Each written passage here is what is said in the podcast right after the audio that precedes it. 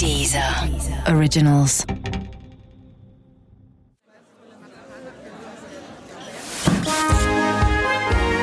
Guten Abend, verehrte Zuschauer.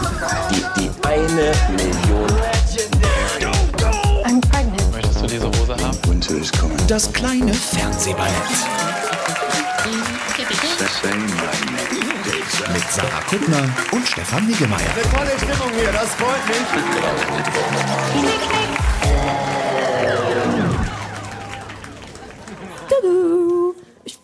Ich kann noch ein bisschen Applaus, ich sag's nur, also falls...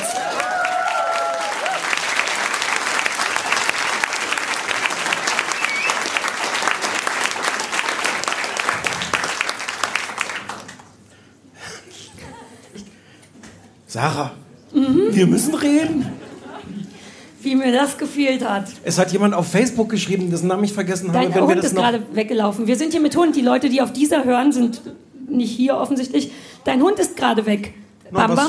Was soll schon passieren? Ja, was soll schon passieren? War aber schön, solange er da war. Alte Backstage-Schlampe. Es hat irgendjemand, den ich nicht kenne, auf Facebook geschrieben, wenn er noch einmal hört, wie wir sagen, wir müssen reden, dann kotzt er.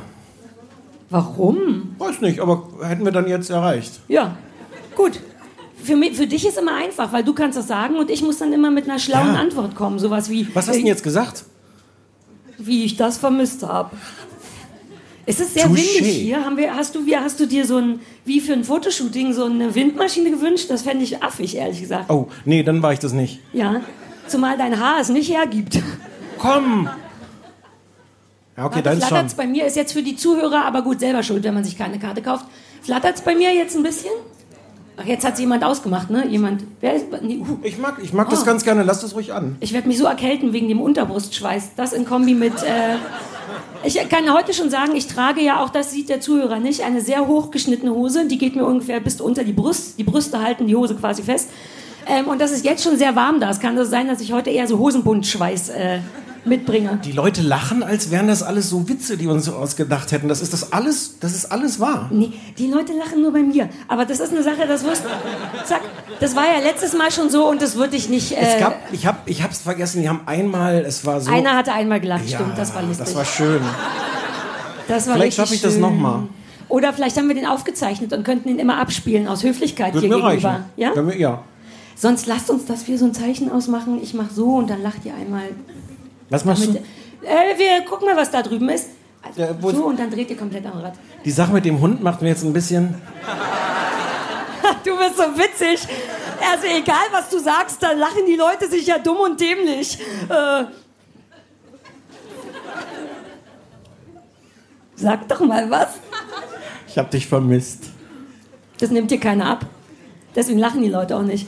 Es ist tatsächlich, lasst uns doch zum Punkt kommen. Wir haben wirklich sehr viel, wir haben so viel Neues, wir haben wahnsinnig viel zu besprechen.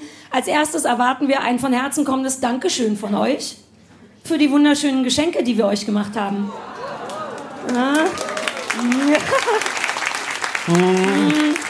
Man muss es vielleicht erklären. Das ist jetzt schon das zweite Mal, dass wir sie quasi auffordern mussten. Ja gut, aber das ist, man muss ja sagen, die Geschenke waren ein bisschen schwierig. Wir wollten Geschenke machen. Wir machen unserem Live-Publikum immer Geschenke. Letztes Mal gab es Popcorn und Buttons und dieses Mal dachten wir, lass noch was viel Cooleres machen. Und dann war die Frage so ein bisschen, schenken wir den Leuten was sie gut finden oder was wir finden, dass sie haben sollten? Das ist ja die alte Vatergeschenkfrage. Mein Vater hat mir immer Sachen geschenkt, von denen er fand, dass ich die haben müsste. Okay, das erklärt viel. Die fiese Art der Geschenke. Mhm. Nein, der kam zu spät. Timing. Du musst da mit dem Timing an meinem Timing arbeiten. Ja. Und deswegen dachte ich, lass uns den Leuten Rosenkohl schenken. Denn wann kriegt man denn schon Rosenkohl geschenkt? Und Rosenkohl. Ist ja ein Sponsor von uns auch. Und dann haben wir uns so ein bisschen für die mittlere Variante entschieden. Und zwar nicht fair 50-50, sondern 1/3 der Leute kriegt Bonbons mit Herzen drauf. Und 2/3 der Leute bekommt Rosenkohl. Na? War jetzt so 1/3 Begeisterung. Ich sehe vor meinem geistigen Auge, sehe ich die alle, ich glaube, da sind nur 7 Rosenköhler drin pro Tüte, sehe ich die alle heute Abend am Herd stehen mit dem kleinsten Topf, den die haben. Und Schatz, möchtest du 3,5 Rosenkohl? Und dann kochen die mit unserem Zeug, so habe ich es mir vorgestellt. Und sagen, Rosenkohl. Oder esst ihr den roh? Knabbert der eine oder andere Veganer unter euch den gerade genüsslich nebenbei? Und kann man das? Geht das? Wer hat denn schon einen genascht? Keiner. Ist euch peinlich, ist euch zu Recht peinlich. Kann es sein, dass hinten jetzt der Hund alleine mit diesem Buffet mit den Käseschnitten und den Frikadellen ist? Möchtest du den Hund kurz holen, dann erkläre ich den Leuten, was mit der Telefonnummer. Ich möchte ihn gar nicht holen, ich möchte nur, dass vielleicht jemand kurz mal nachguckt. Ja, ich werde jemanden abstellen, der deinen Hund vom Buffet wegzerrt. Danke. So, das war das mit den Geschenken. Wir haben eine Neuerung in der 3. Staffel, das kleine Fernsehballett. Es gibt einen Grund dafür. Wir haben ja diese E-Mail-Adresse. Die haben sie wirklich. Wir haben die. Da kommen auch Mails an. whatever@fernsehballett und wir kriegen... @kleinesfernsehballett.de. Man muss den zweiten Teil schon richtig sagen. Also, bitte mach du das Organisatorische. Sag du das Organisatorische. Wie geht unsere E-Mail-Adresse? Irgendwas@kleinesfernsehballett.de. Genau. Und wir haben uns die eingerichtet, weil wir dachten, ach, das wäre ja was, wenn die Leute uns was schreiben würden und dann hätten wir so Kontakt mit den Fans. Und dann stellte sich raus, dass die Leute uns schreiben und wir aber nicht zurück. Wir wissen beide nicht warum, weil wir mögen die sehr. Das ist E-Mail bei mir, ist so eine Einwegkommunikation. Das können Leute, die mich kennen, können das bestätigen. Stimmt, das ich schreibe mir selber viele SMS. Wir schicken, das Lustige ist, wir schicken uns die Mails dann gegenseitig und sagen so Sachen, guck mal, wie niedlich die Mail ist, anstatt den Leuten zu antworten und zu sagen, Dankeschön, machen wir nicht. Und dann dachten wir, vielleicht können wir einen anderen Weg der Kommunikation gehen, sodass auch ihr zumindest was davon habt und wir immer noch nicht richtig antworten müssen. Dass es so eine klare Kombination von Einbahnstraße und Sackgasse ist. Ja. Hm? Und zwar haben wir ab jetzt einen Anrufbeantworter, auf den ihr sprechen könnt.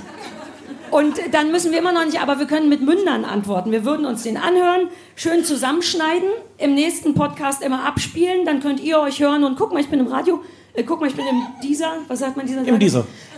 Und wir können das dann on air ignorieren, quasi. Und deswegen haben wir eine Telefonnummer, die ist, ich weiß nicht, wie es mit den Kosten ist, aber ich glaube, mehr als Ortstarif kostet das nicht oder das Internet. Mobil viel höher. Ja. Für die Zuhörer, für die Menschen, die hier anwesend sind, ist die Nummer schon aufgeschrieben. Bitte notiert euch die. Für die erwerten dieser Zuhörer möchte ich sie jetzt sagen. Das ist die 030 20 966 886. Wir werden sie noch auf 12 verschiedenen Malen erstens wiederholen, auf allen Internetseiten promoten. Aber man kann da nicht länger als 20 Sekunden, weil das ist uns dann ein bisschen viel sonst, drauf sprechen. Wir müssen das ja alles auch anhören, oder? Ja. Oder wer macht das für uns? Ich sag dir, haben wir jemanden, der das für uns... Ich höre mir es nicht an. Ich habe gesagt, irgendjemand soll das schneiden und ich will es mir erst... Ja. Ich habe ja auch noch andere Sachen zu tun. Ja. Mit dem Hund, waschen, schlafen. Ich bin sehr busy. Jedenfalls macht das. Ruft da an, sprecht uns was wünscht, was wollen wir denn, was die Leute da drauf sprechen? Vielleicht... Da haben wir uns bestimmt vorher was überlegt, oder? Naja, aber ich fände gut, wenn die meckern. Wenn die uns sagen, was wir in der Woche vorher besprochen haben, sollen die ruhig schreiben. Ihr spinnt ja wohl, das sehen wir ganz anders. Ich würde auch Lob, bei Lob bin ich nicht abgeneigt. Ja. Oder Empfehlungen, Vorschläge, Rezepte. Ja. Sind wir offen für alles. Ja, na macht ihr mal. Ihr ruft da an und redet was auch immer und wir schneiden das zusammen und mal gucken. Mhm. So. Hast du dir nochmal gesagt? Ja, ich fühle mich wie so ein Radiomoderator in der Frühschicht. Wir haben hier die Nummer extra überall ausgedruckt. Es ist richtig wie bei QVC, dass man sagen muss, jetzt die letzten 10 Minuten Anrufbeantworter gehen weg. Unter der 030 20 966 886. Das ist auch keine schöne Nummer. Ich wünschte, das wäre so. Du musst die anders sagen. Ja, aber da ist die, oben ist die so aufgeteilt. Ah, du dachtest an 20, 96, 68, 86? Nee. Du dachtest an 209668886? Ja. Ja, das merkt sich gut. Da hast du recht. Ne? Hast du recht gehabt. Oh Gott, ich habe so Angst vor dem ersten Mal, dass original niemand drauf gesprochen haben. Und dann müssen wir selber mit verstellten Stimmen, damit wir nicht wie totale Idioten. Hallo, hier ist der Mike aus Finsterwalde. Hier wegen Stranger Things. Seht ja nicht so. Ich könnte gerade mal, machen wir später, oder? Dass wir jetzt selber da anrufen? Ja. Nein, die Leute müssen doch nicht sehen, wie armselig wir sind. Oh, Stefan! So, Gott sei Dank haben wir Gäste heute. Falls ihr jetzt schon die Schnauze voll habt von uns. Wir haben 2 Gäste sogar. Benenn die mal. Das ist die fantastische Anja Rützel.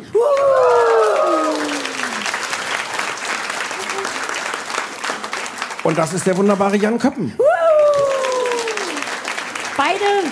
Beide im Grunde auf verschiedene Arten unsere Lieblingsgäste. Erstens Anja, weil Anja immer da ist und tolle Sachen weil wir werden natürlich den Dschungel und den Bachelor besprechen müssen, machen wir uns nichts vor. Und Jan Köppen liegt mir ganz besonders am Herzen. Hatten wir die Geschichte schon mal in genau dieser epischen Länge erzählt? Ja, macht nichts.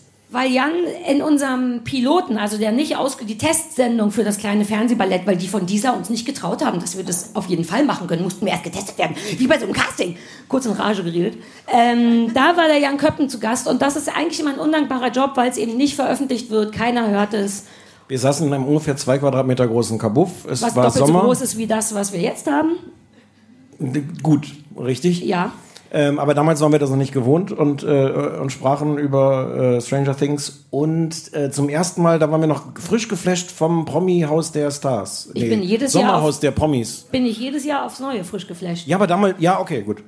Genau. Und das war ganz toll und das ist die totale Schande, dass wir das nie ausgestrahlt haben. Genau, und wir wollten immer, dass er wieder zu Gast ist und heute ist er zu Gast und unser Herz ist voller Liebe und jetzt schon Unterbrustschweiß. All das für dich, Jan. Mein Schweiß für dich. Für Deutschland und für dich. Ich bin so ein bisschen erstaunt, dass er wiedergekommen ist. Ja, er guckt auch jetzt ein bisschen überfordert, weil ich die Sache mit dem Schweiß gesagt habe. Es sieht so aus, als möchte er weglaufen, aber Anja hält ihn fest. Erinnerungen sind jetzt alle hochgekommen. Das waren viele Monate Therapie und jetzt ist es alles wieder da. Ja, naja, aber das soll nicht mein Problem sein. Soll er doch auf dem Anrufbeantworter sprechen. So. 030 20 966 886. Wie ein Radio. Ich könnte bei RTL. Ich sag dir, wenn all das nicht mehr läuft, mache ich die Morning, mache ich Nachmittagsshow beim RTL. Statt Arno. Sarah und die Morgencrew. Sarah und Arnos Morgencrew. Sehen Sie, wie Sarah Arnos Morgencrew rausschmeißt. Und so wird die Sendung heißen. So. Läuft. Oh, mir ist so warm. Wir haben so viel vor. Ich habe diesmal auch Notizen, falls ihr letztes Mal hier wart und gesehen habt, dass ich nicht vorbereitet war. Oh nein, du hast die falsch rum ausgedruckt. Auch so. Ja, ich weiß, wie... Ich habe dir noch einen unechten Lacher nachgehört. Es gibt ja viele Sachen, die du hast. Aber ich glaube, du hast nicht so sehr wie visuelle Witze im Radio. Wie ich gerade eingemacht habe. Ich schalte im Grunde einfach ab, wenn du redest inzwischen. Die letzten 3 Monate waren auch nicht hilfreich. Wir haben ja überhaupt nicht gesprochen. Privat verbindet uns ja nichts. Nee. Und beruflich haben wir uns nicht gesehen. Wie war es denn für dich ohne mich? Ging. Es ist ja schon so, dass wir die Zeit, so leid es uns tut, ein bisschen genießen, wenn wir nicht mehr über Fernsehen reden müssen, weil wir dann privat auch wieder Fernsehen können. Ja, ich hatte mir das auch vorgenommen. Ich hatte wirklich den Plan, diese ganzen angefangenen Serien, über die wir geredet haben, wo ich immer, weil man ja jede Woche dann schon wieder neue gucken muss, dann immer so 4 von 8 und 2 von 6 Folgen und sowas geguckt habe. Ja, und ich dachte, jetzt gucke ich die endlich mal die guten Sachen zu Ende. Das hast du gedacht? Ja, ach, wie süß du bist. Ja, nichts. Ich bin sofort zu The Real Housewives of Beverly Hills rübergegangen. Ja. Ich musste so eine Welt retten. Da ist zu so einer Verheerung gekommen in Schloss Hyrule. Ah, stimmt. Du hast das, weil du noch so ein junger Hüpfer bist. Da hast genau, du diese Computerspiele. Ja. Wie heißt das Gerät nochmal? Switch. Wow. Mhm. Und es ist wie eine Playstation. Ja, das ist noch meine Generation. Ja. Und dann spielst du dann mit Kämpfen und Autofahren. Drachen. Und Verheerungen besiegen. Diamanten. Und Titanen befreien. Musst du gegen so Sachen hüpfen und dann kommt da Geld raus? Im Prinzip ja. Und so Pilze essen und dann bist du... Ja, im Prinzip ja. Ja. Das waren deine letzten 3 Monate? Das waren meine letzten 3 Monate. Da musste, aber du nimmst das nicht ernst genug. Da gab es wirklich eine schlimme Verheerung. Ich war 100 Jahre auch im Tiefschlaf. Bin dann aufgeweckt worden, weil es damals so aussah, dass ich sonst auch sterben würde. Ja. Und diese Spiele sind dann so, sie müssen unsere Welt, es geht alles, aber können Sie uns vorher noch 3 Fische besorgen? Und dann musst du losrennen und 3 Fische besorgen. Ich dachte, Diamanten, du musst Fische. Auch Fische? Ja, manche wollen Fische, andere wollen Diamanten. Du kannst dann aber auch Diamanten gegen Fische tauschen. Das scheint mir kein fairer Deal, ehrlich gesagt. Für wen? Na, generell, so ein Fisch gegen Diamanten habe ich das Gefühl, dass einer von beiden nicht so wertvoll ist. Wie viele Fische sind denn ein Diamant? Ach, vielleicht ist es auch egal in deiner merkwürdigen Welt. Vielleicht möchte ich in deine merkwürdige Welt gar nicht eintauchen. Da musste ich mich jedenfalls drum kümmern. Das habe ich jetzt erledigt. Aber darum kam ich nicht so richtig viel zum Fernsehen gucken. Dann hast du nichts gesehen, außer deine eigene merkwürdige Welt. Ich habe The Good Place zu Ende geguckt, die zweite Staffel. Oh, das habe ich nicht geschafft wegen den Housewives. The Good Place wird am Anfang der zweiten Staffel total wahnsinnig. Es ist völlig irre. Ich saß mit offenem Mund davor und dann wird es nicht mehr so gut, aber es ist trotzdem toll.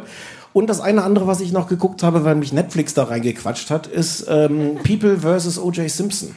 Ja, da habe ich nur erst anderthalb Folgen gesehen. Ich finde immer besser, wenn man echtes Blut sieht.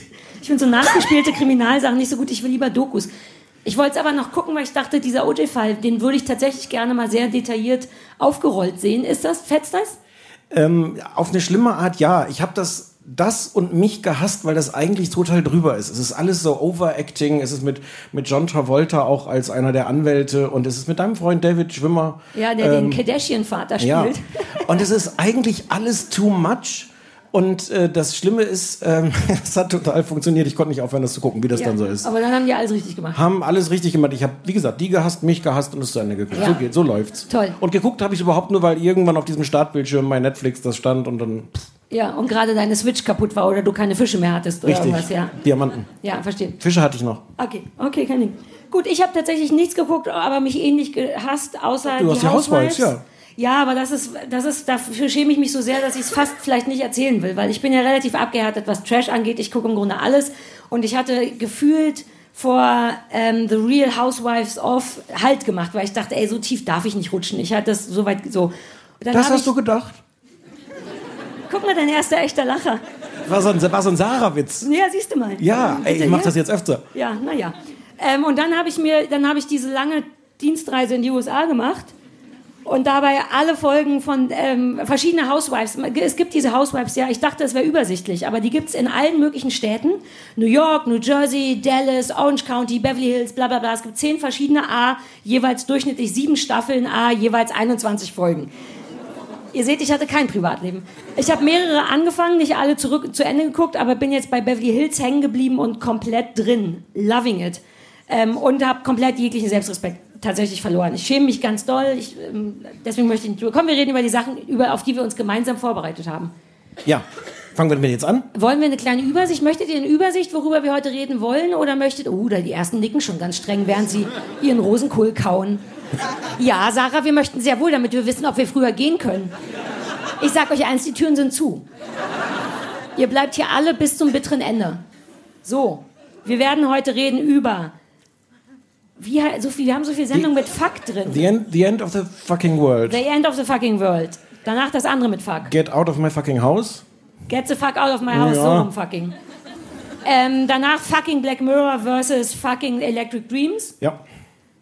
Dann Germany's ist Pause. Next. Oh, da muss ich aufpassen. Dann ist Pause, Leute können fucking pullern gehen. Nicht für die Leute an den Deezer-Empfangsgeräten. Nicht, dass die sich jetzt drauf einstellen, die müssen durchhören. Ja, oder die können einfach so 15 Minuten lang nichts hören, wie so eine Pause. Aber man hat ja da diese Knöpfe mit Pause, ne? Die haben ja ihren eigenen Knopf da. Ob wir da mal mit dieser reden, ob das ginge, dass man so 15 Minuten Pause... Nichts, ja, das wäre toll, was man auch nicht vorspulen kann. Ja. So wie Werbung, die einem bei den ganzen Streamingdiensten reingeklopft wird. Du kannst auch kein anderes Fenster öffnen. Nur ohne Werbung. Ja, mit nichts einfach. Genau. Oh ja, lass uns das machen. Die Leute von dieser sind hier. Wo ist denn der Ben? Ich habe den noch gesehen. Ben, können wir das machen? Nein. Oh. Naja, sonst bei halt nächstes Jahr.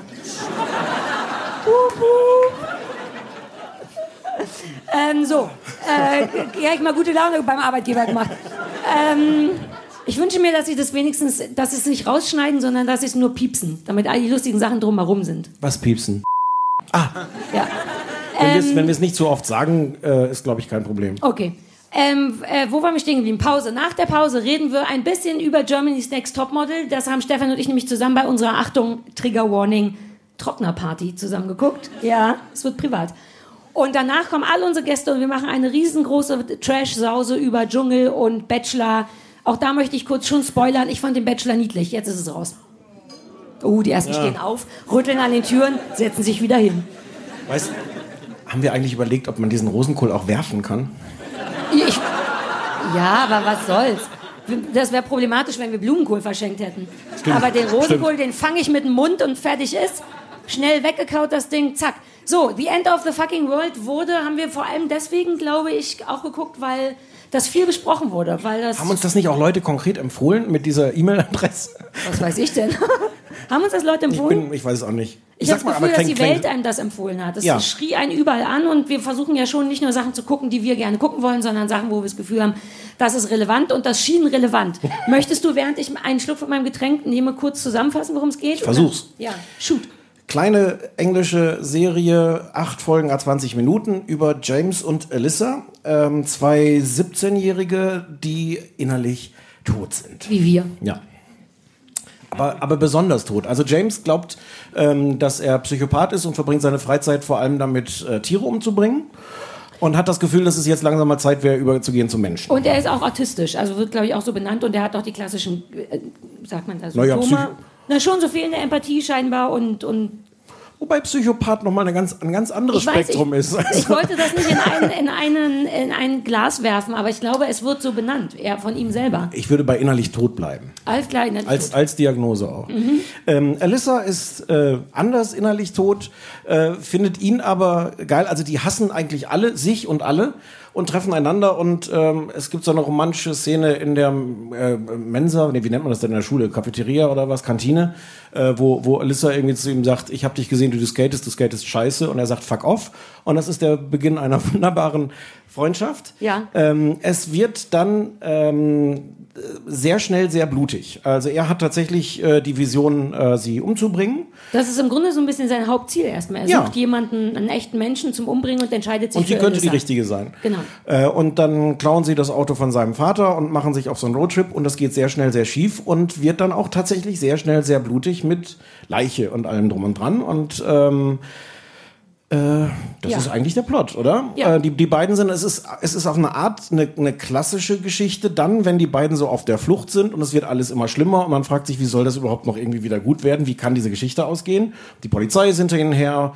Ein tolles lesbisches Ermittler-Duo, was ich ganz toll finde. Nicht miteinander, ein bisschen auch miteinander lesbisch, aber vor allem zwei Frauen, die beide, glaube ich, jeweils lesbisch sind und irgendwas mal hatten, aber da wird nochmal so eine ganz kleine eigene Minigeschichte für die aufgebaut, die ich sehr toll finde. Aber als Inhaltsangabe wärst du es jetzt schon, oder? Ja. Wolltest du zuerst sagen, wie du... Soll ich ein Bienchen oder... Nee, ich dachte, ob wir jetzt... Spitze! Ich muss, manchmal darf ich dann... Großen Applaus für Stefan! Och, ihr müsst auch nicht alles... Naja, wenn du jetzt hier so einen sichtbaren Cut brauchst... Manchmal hänge ich dann schon so dran, wie ich es finde, und dann werde ich gerügt. Ich weiß. Ja, genau. Deswegen wollte ich jetzt einen Cut machen. Ja, fertig. Ich wollte noch ergänzen, dass das relativ kurze Dialoge sind, was ich gut finde. Sehr gute, sehr relativ kurze Dialoge, und dass die Hälfte der Erzählung über Off-Stimme stattfindet. Also über die Innenansicht von den jeweiligen Menschen, was toll ist. Genau, von den beiden.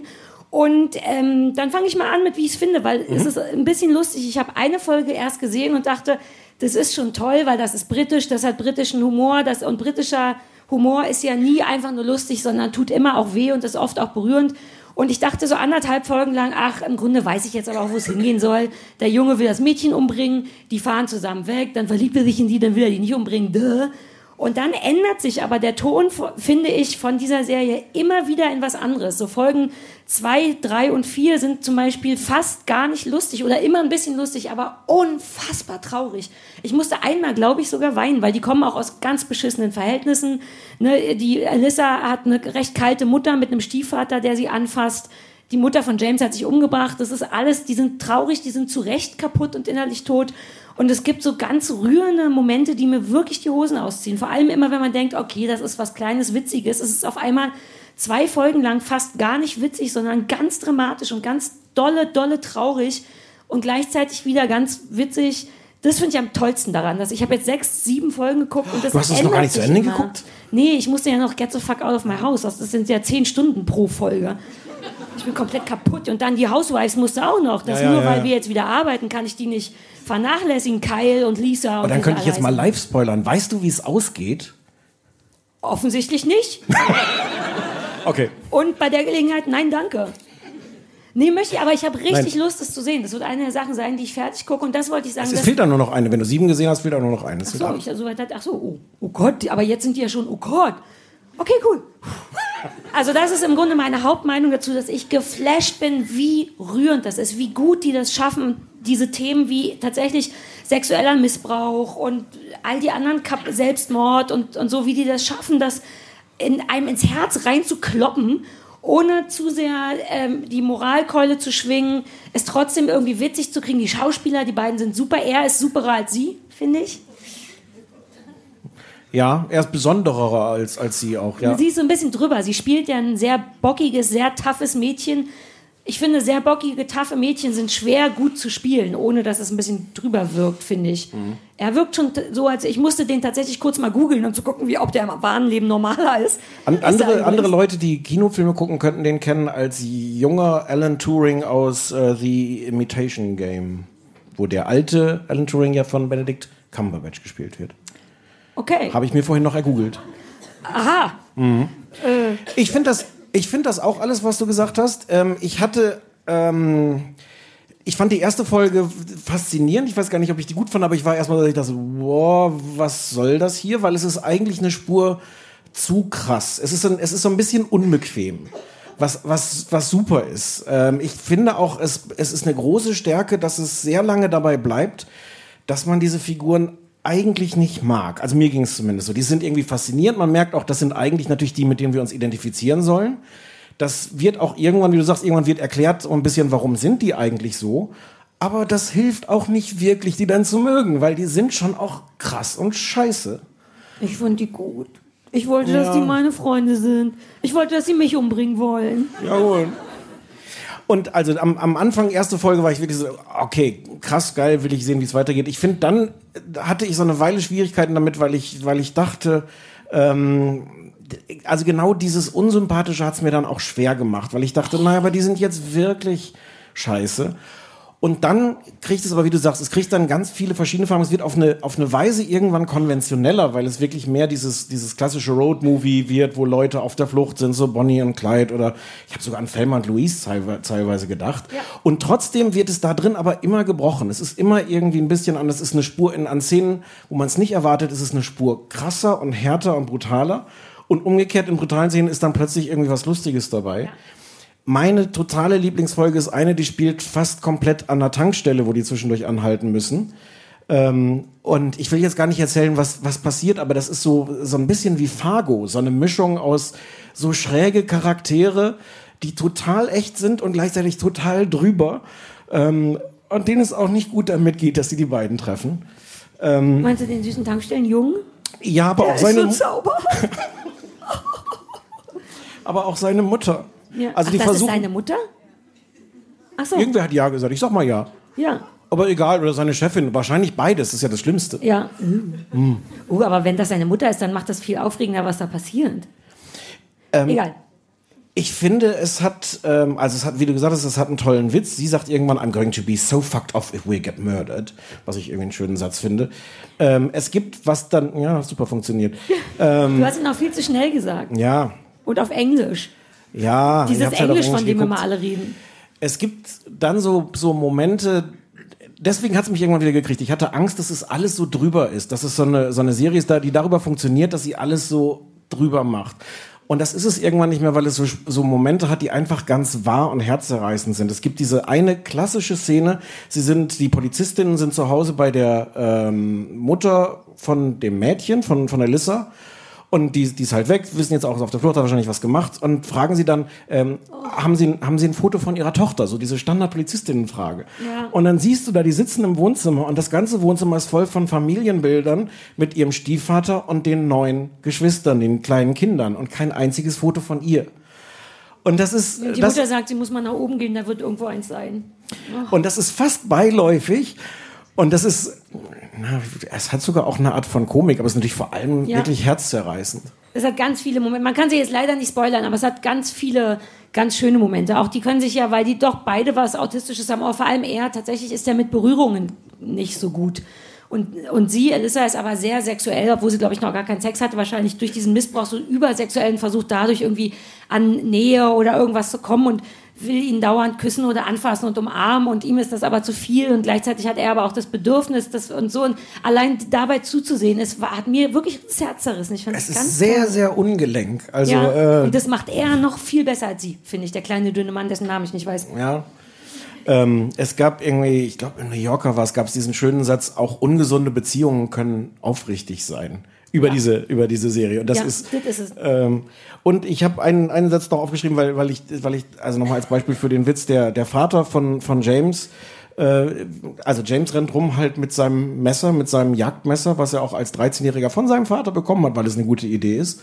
Obwohl der Vater fand, dass eine Machete, die er sich gewünscht hätte, ein bisschen zu viel wäre. Das war der Witz, den ich mir aufgeschrieben habe. Achso, Entschuldigung, herzlichen Glückwunsch. Ja. Stefan Niggemeier. Entschuldigung. Naja. Entschuldigung. Daran sieht man, dass wir uns tatsächlich nicht absprechen. Können wir das mal so üben, dass wir die Sachen so nacherzählen? Also nicht jetzt an diesem Beispiel, sondern das hat ja funktioniert, aber dass wir das immer... Egal. Ich wollte noch eine Sache, so ein die habe ich mir... Zirpengeräusch wenigstens einspielen. Dann. Ein was? Zirpen, so ein Grillenzirpen, wenn ich was... Ich finde diese Stille nach den Sachen, die du sagst, viel schmerzender. Ja. Aber hörst dir gleich nochmal an, die Gelegenheit wird nochmal kommen. Okay. Ja. 030 20 966 886 für unseren Anrufbeantworter. Nee, ich habe mir eine Sache noch aufgeschrieben. In Großbuchstaben und mit Ausrufezeichen. Babybell. Es kommt ja eine Szene, wo die eine Polizistin ein Babybell isst. Das fand ich irgendwie so toll. Hast du gar nicht gesehen? Nee. Ich mag die so gerne. Und ich fand es so rührend, dass mitten in einer richtigen Fernsehsendung auf Netflix das ist, als wenn jemand so ein Duplo rausholt. Und dann sitzt sie vor ihrem Computer und poolt diesen Babybell, was ich unfassbar... Ich wünschte, es gäbe den Beruf des Babybell-Entpoolers. Ich könnte, wenn das hier nicht mehr läuft, setze ich mich hin und schäle für jeden von euch einzeln die Babybells. Und es hat Rosenkohl mich einfach auch gerührt. Nein, Babybells, ja, weil ja. Die sind schon vorperforiert im Gegensatz zu Rosenkohl. Das fand ich schön, dass da ein Babybell mitmacht. Den habe ich nicht gesehen, aber ist das die gleiche Szene... wo die auch in ihrer Polizeiwache sitzen. Es gibt diesen Moment, was auch wieder eigentlich so eine klassische Polizeiwachenszene ist. Sie rollt mit ihrem Bürostuhl so rüber zu ihrer Kollegin an den Schreibtisch und dotzt dann nur einmal kurz dagegen. Weißt du, ist das dieses... Doch, aber das ist diese Stille, von der ich gerade redete. Es ist ganz lustig. Ja, aber das ist ein klassischer Fall, da muss man dabei gewesen sein, Stefan. Aber beim Babybellen nicht. Ich habe ja nur erwähnt, dass ich toll finde, dass da einer ist. Ich habe ja nicht erzählt, wie sie ihn auf... Ach Stefan, du musst noch so viel lernen. Sachen nacherzählen funktioniert generell oft nicht so gut. Vielleicht können wir das mal üben. Mhm. So, das ist eine ganz klare Sehempfehlung von uns. Ja. Ich finde es toll. Und es ist auch schnell weggeguckt, wenn man nicht zwischendurch Real Housewives die ganze Zeit schaut. Das geht auch gleichzeitig gut. So. Das Ende ist übrigens auch angenehm und befriedigend, wenn ich so viel schon mal spoilern darf. Nein. Okay. Jetzt gucke ich, ist das so ausgelegt, dass noch eine Staffel kommen könnte? Sag ich nicht. 030 20 96 68 86. Kennt ihr das, wenn man ganz kurz nicht weiß, wie rum es gesagt wird, weil man das als Kind früher die Zahlen gelernt hat? Ich habe früher das oft falsch rum gesagt. Kann ich das nochmal versuchen? Ja, gerne. 209 66 88 6? 20.966, 2 Millionen, 20.966.886. So geht's, so. Es wird nicht ein Mensch auf diesen scheiß AB sprechen. Vielleicht die von dieser. Gero und Ben sind hier.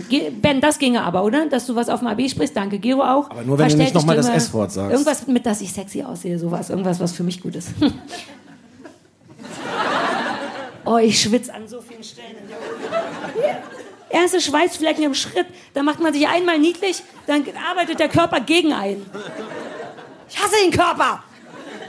So, Get the Fuck Out of My House. Erzählt hattest du mir davon.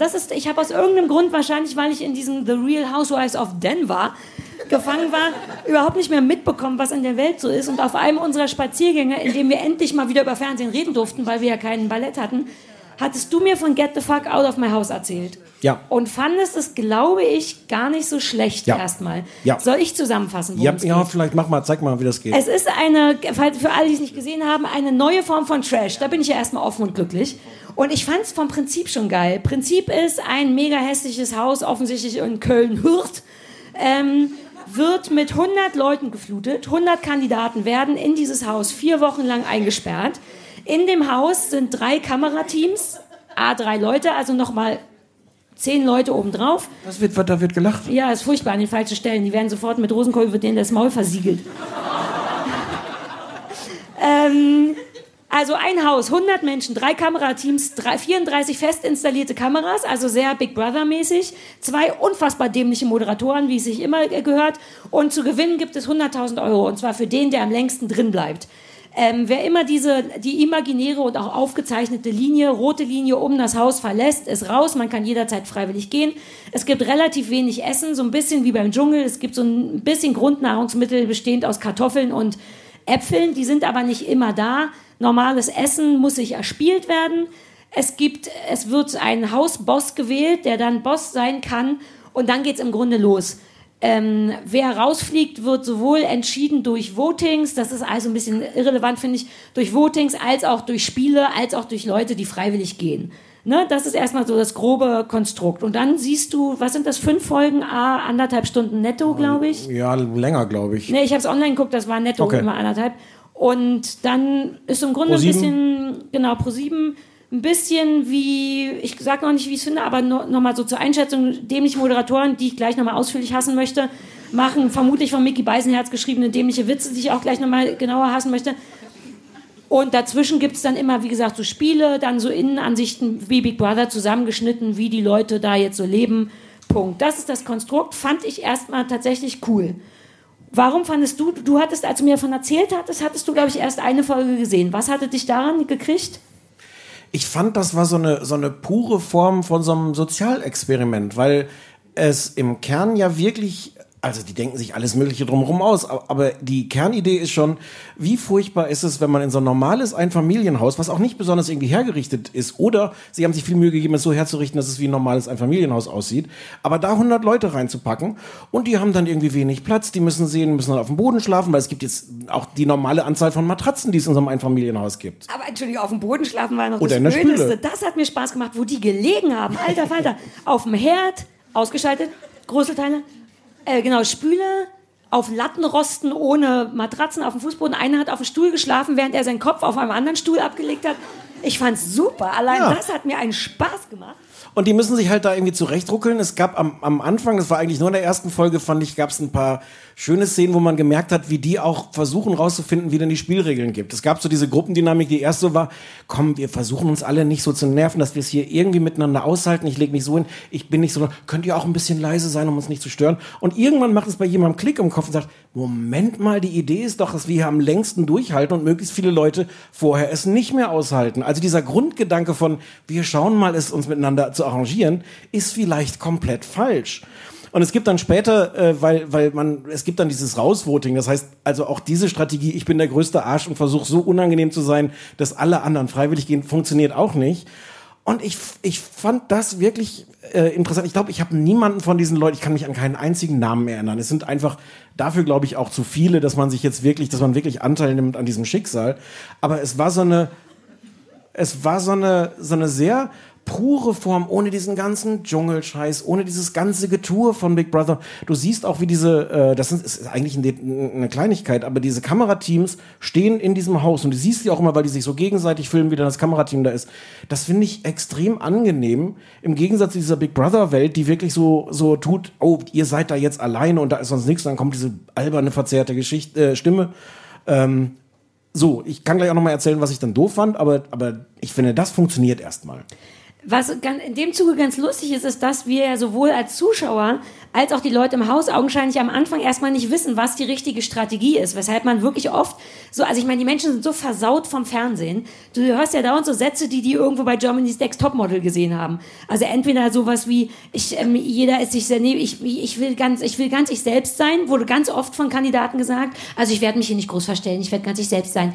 Oder Teamplayer sein, die Leute erbrechen so Sachen, die aus den verschiedenen anderen Formaten schon gesehen haben, wissen aber selber noch nicht. Und als Zuschauer weiß man ja, bis man sieht, wie es kapiert, auch nicht, ob es mehr Sinn macht, ein Wichser zu sein, Essen zu bunkern, alle zu töten, oder ob man tatsächlich machen muss, dass die Leute einen lieb haben.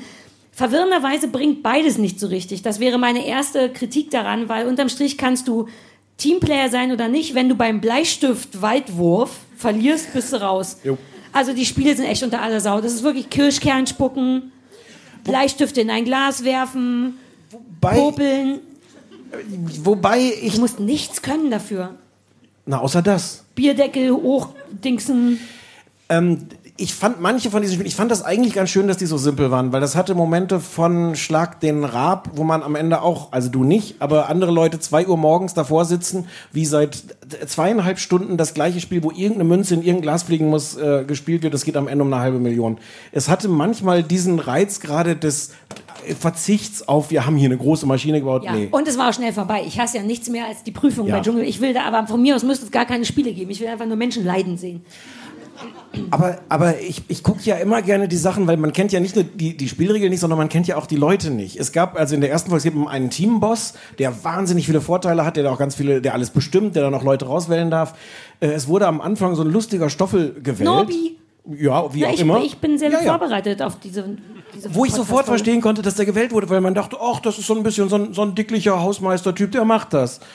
Und das dachten anscheinend alle anderen auch. Und dann merkt man halt während der Woche, wo er der Teamchef ist, warum das gar nicht stimmt. Und das war eigentlich... Ich war großer Nobi-Fan. Ich hätte Nobi sehr gerne als Teamchef gehabt in meinem Haus. Der auch die Möglichkeit hatte, also das Haus war ungefähr so eingeteilt, dass 100 Leute sich eine Hälfte teilen und der Teamboss die andere Hälfte.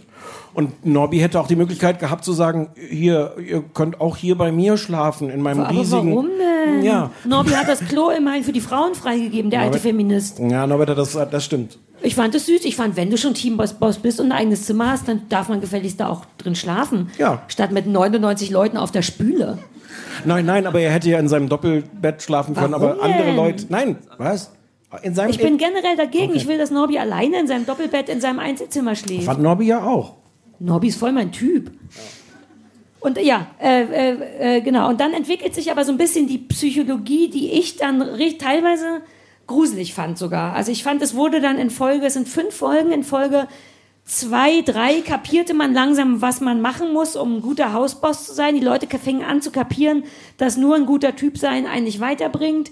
Die Leute wurden auch immer hungriger, weil es kaum was zu essen gab, weil keiner richtig Kirschkern spucken konnte. Die Leute haben Bratapfelbrackwasser frisch vom Backblech getrunken. Du hast den Aufsprecher 1:1 zitiert. Ja, aus aber der weil tatsächlich diese Formulierung Bratapfelbrackwasser frisch vom Backblech ist ein fantastischer Satz. Vor allem, weil es stimmt. Es ist Apfelsaft unterm Strich. Apfelbrackwasser ist Apfelsaft. Mhm. Naja, frisch, du hast warmer Apfelsaft vor Augen. Ja, naja, Die Backblech... Ist doch okay, egal. Ja. Aber wenn man das essen kann, dann wird das gegessen. Ja, wurde ja auch. Naja. Große, kurzzeitige Verwirrung hier zwischen den beiden Prinzessinnen. Hä? Was wolltest du erzählen? Ich wollte sagen, dass sich die Stimmung ein bisschen ändert und dass man... Wir dürfen auf keinen Fall vergessen, über die schlimmen Moderatoren zu reden. Für mich war der psychologische Höhepunkt tatsächlich, weil man, wie gesagt, im Grunde weiß man die ganze Zeit als Zuschauer und als Mitwirkender nicht... Muss ich ein guter Mensch sein? Oder, was eigentlich logischer ist, ist das hier ein Spiel und man spielt. Und zwar richtig.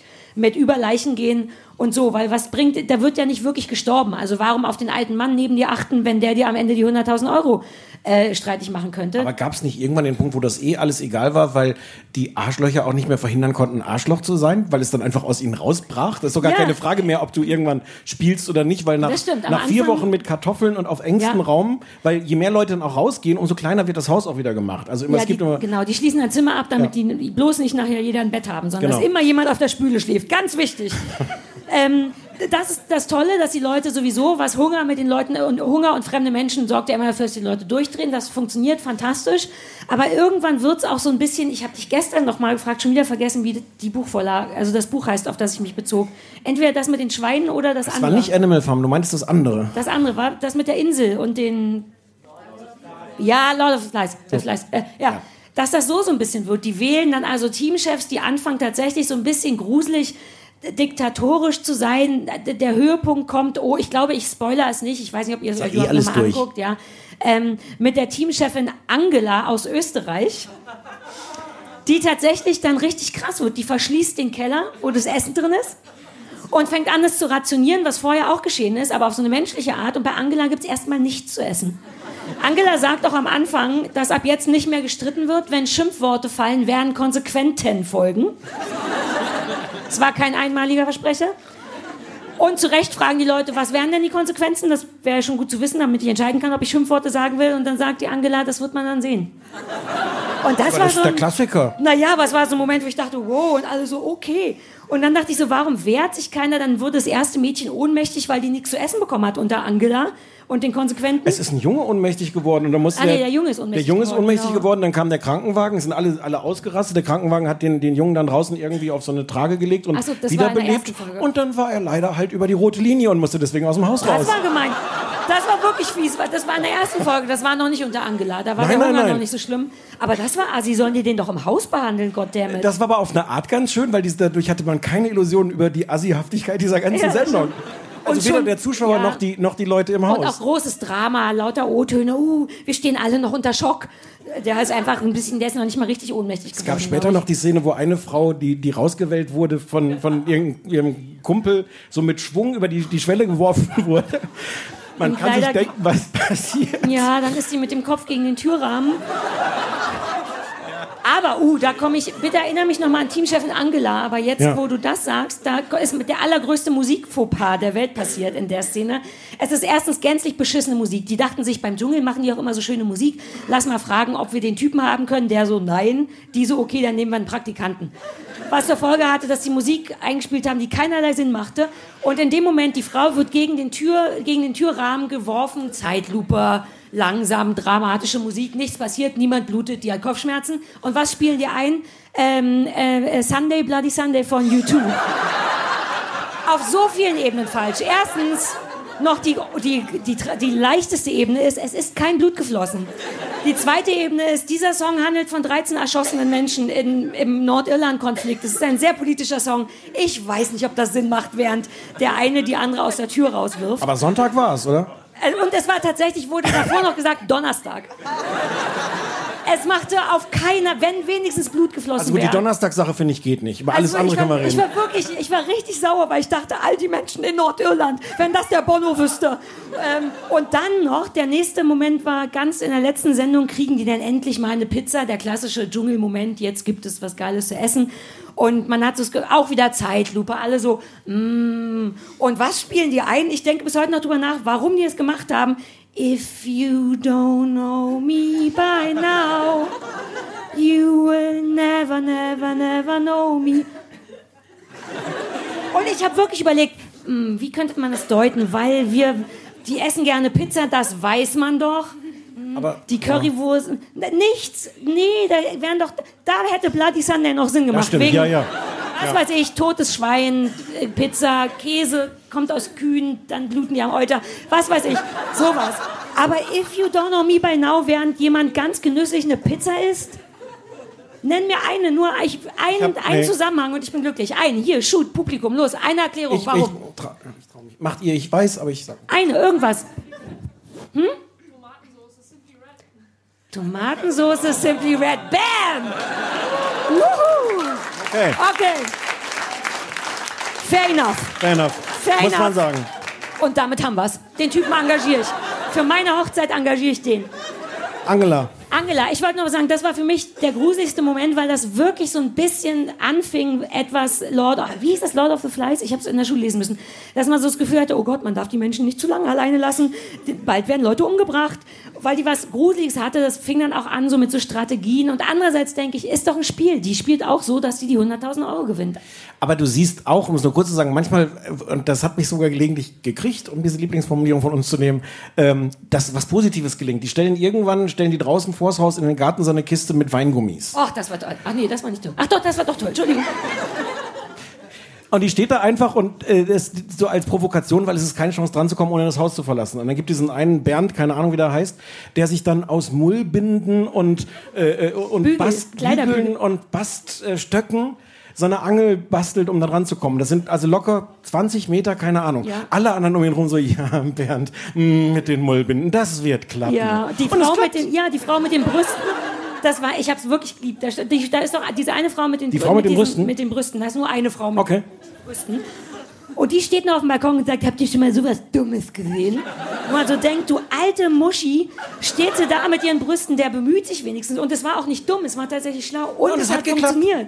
Ach, das war, und erst das dann prompt eine halbe Stunde später auch rausgewählt worden. Ja, das ist dann eben so ein bisschen... Auch eine super Idee. Du hast so einen MacGyver im Team, der dir irgendwie die Weingummis im Zweifel, die sie da hinstellen, dann ranholt und so. Und das hat mich aber frustriert, dass es im Grunde dann doch total unvorhersehbar ist, dass du im Grunde nichts dafür machen kannst, das Ding zu gewinnen. Da bist du ein schlauer Typ und das Gummibärchen für alle mit Mullbinden geholt und dann wirst du rausgewählt, weil du den Kirschkern 2 Meter zu weit gespuckt hast. Und das ist dann so sehr beliebig. Es ist komplett egal, wer gewinnt, wer immer gewonnen hat. Vielleicht ist da eine Lehre über das Leben drin, in dem Ganzen. Ja, aber das will ich nicht vom Fernsehen. Ich habe genug... Oh, jetzt kommt wieder dieser Wind. Jana, Juli Kilka und Tore Schillermann. Alter Falter, die Moderatoren. Boah, möchte ich die hauen. Die sollen einmal bei mir vorbeikommen. Wusstest du, dass die ein Paar sind? Seit ich es bei Wikipedia nachgelesen habe. Und ich habe mich mal aufgeregt, dass sie sich die ganze Zeit Schatz nennen und dachte, ach, könnt ihr mal aufhören? Ich hab mich die ganze Zeit gewundert über diese Witze, wenn sie sagt so, oh, jetzt haben wir wieder eine Woche Zeit, wo wir alleine hier im Haus sein können. Nee, er sagt natürlich den Satz, Schatz, jetzt haben wir wieder eine Woche, wo wir hier alleine im Haus sind. Und sie sagt, aber du brauchst doch nur 30 Sekunden. Mhm. Und ich hatte noch kurz gedacht so, Das ist, wenn man weiß, dass die ein Paar sind, ist das noch unlustiger. Ich wollte gerade sagen, das macht ja gar nicht besser. Nein. Na, ich finde so eklig, dass die voraussetzen, dass wir alle wissen, dass die ein Paar sind. Der berühmte Tore Dings und Frau Dong. Ja, Jana, ich habe noch von denen noch nie was gehört. Ja, von Tore kennt man. Nein. Doch. Ich möchte, dass am Anfang gesagt wird, Achtung, die Moderatoren sind ein Paar. Ich finde, dass das eingeblendet werden muss, dass man das weiß. Weil es gibt auch so einen Moment, wo die sich küssen und er ihr auf dem Hintern schreit. Da hatte ich schon den nächsten MeToo-Hashtag vorbereitet, weil ich das richtig assi fand. Das war wirklich richtig mit so Grapschen. Und ich dachte so, ich weiß nicht, ob ich das sehen will. Und wenn die ein Paar sind, dann sollen die es unter sich ausmachen. Vielleicht muss man noch kurz sagen, dass die versucht haben, das selbstironisch zu machen. Was vielleicht... ja.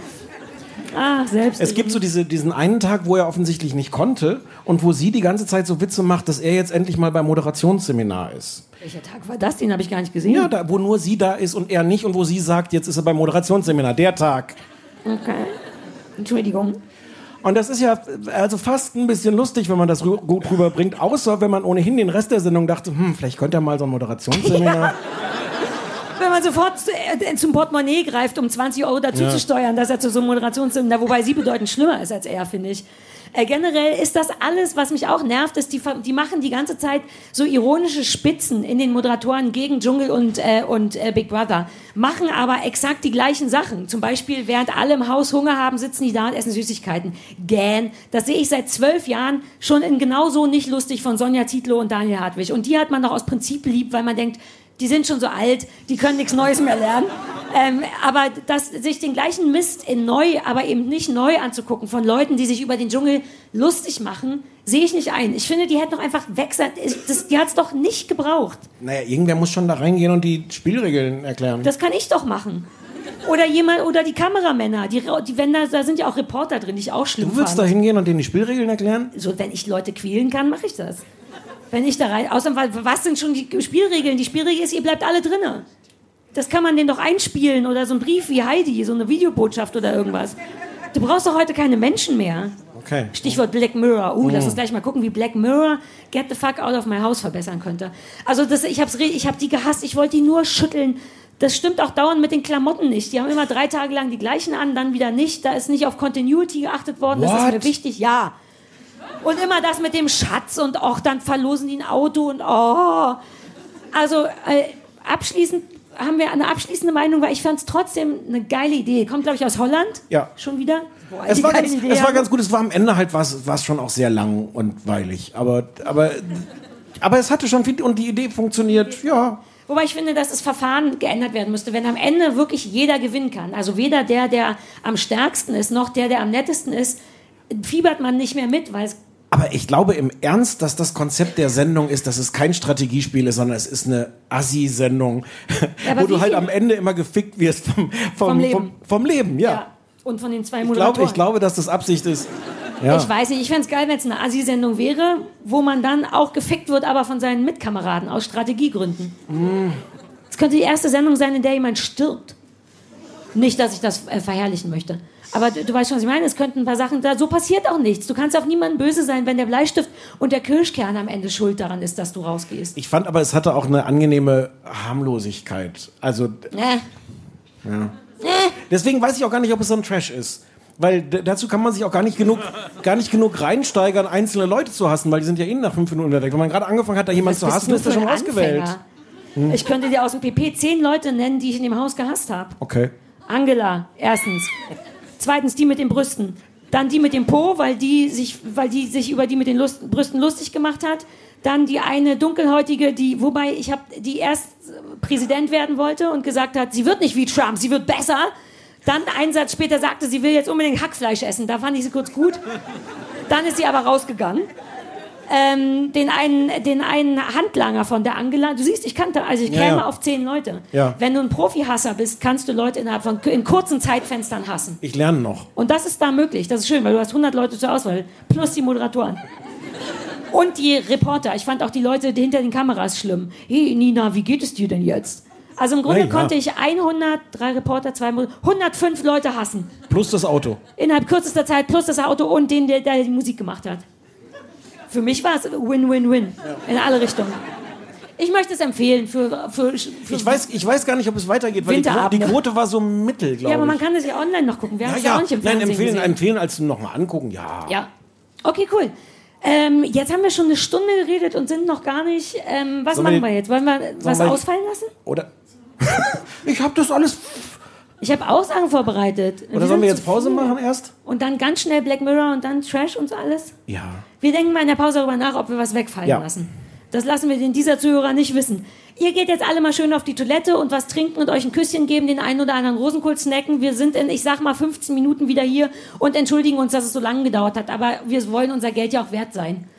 Bis gleich. Falls hinten kein Buffet mehr ist. Dann war das dein Hund. Dann esse ich deinen Hund. Bis gleich, liebe Menschen.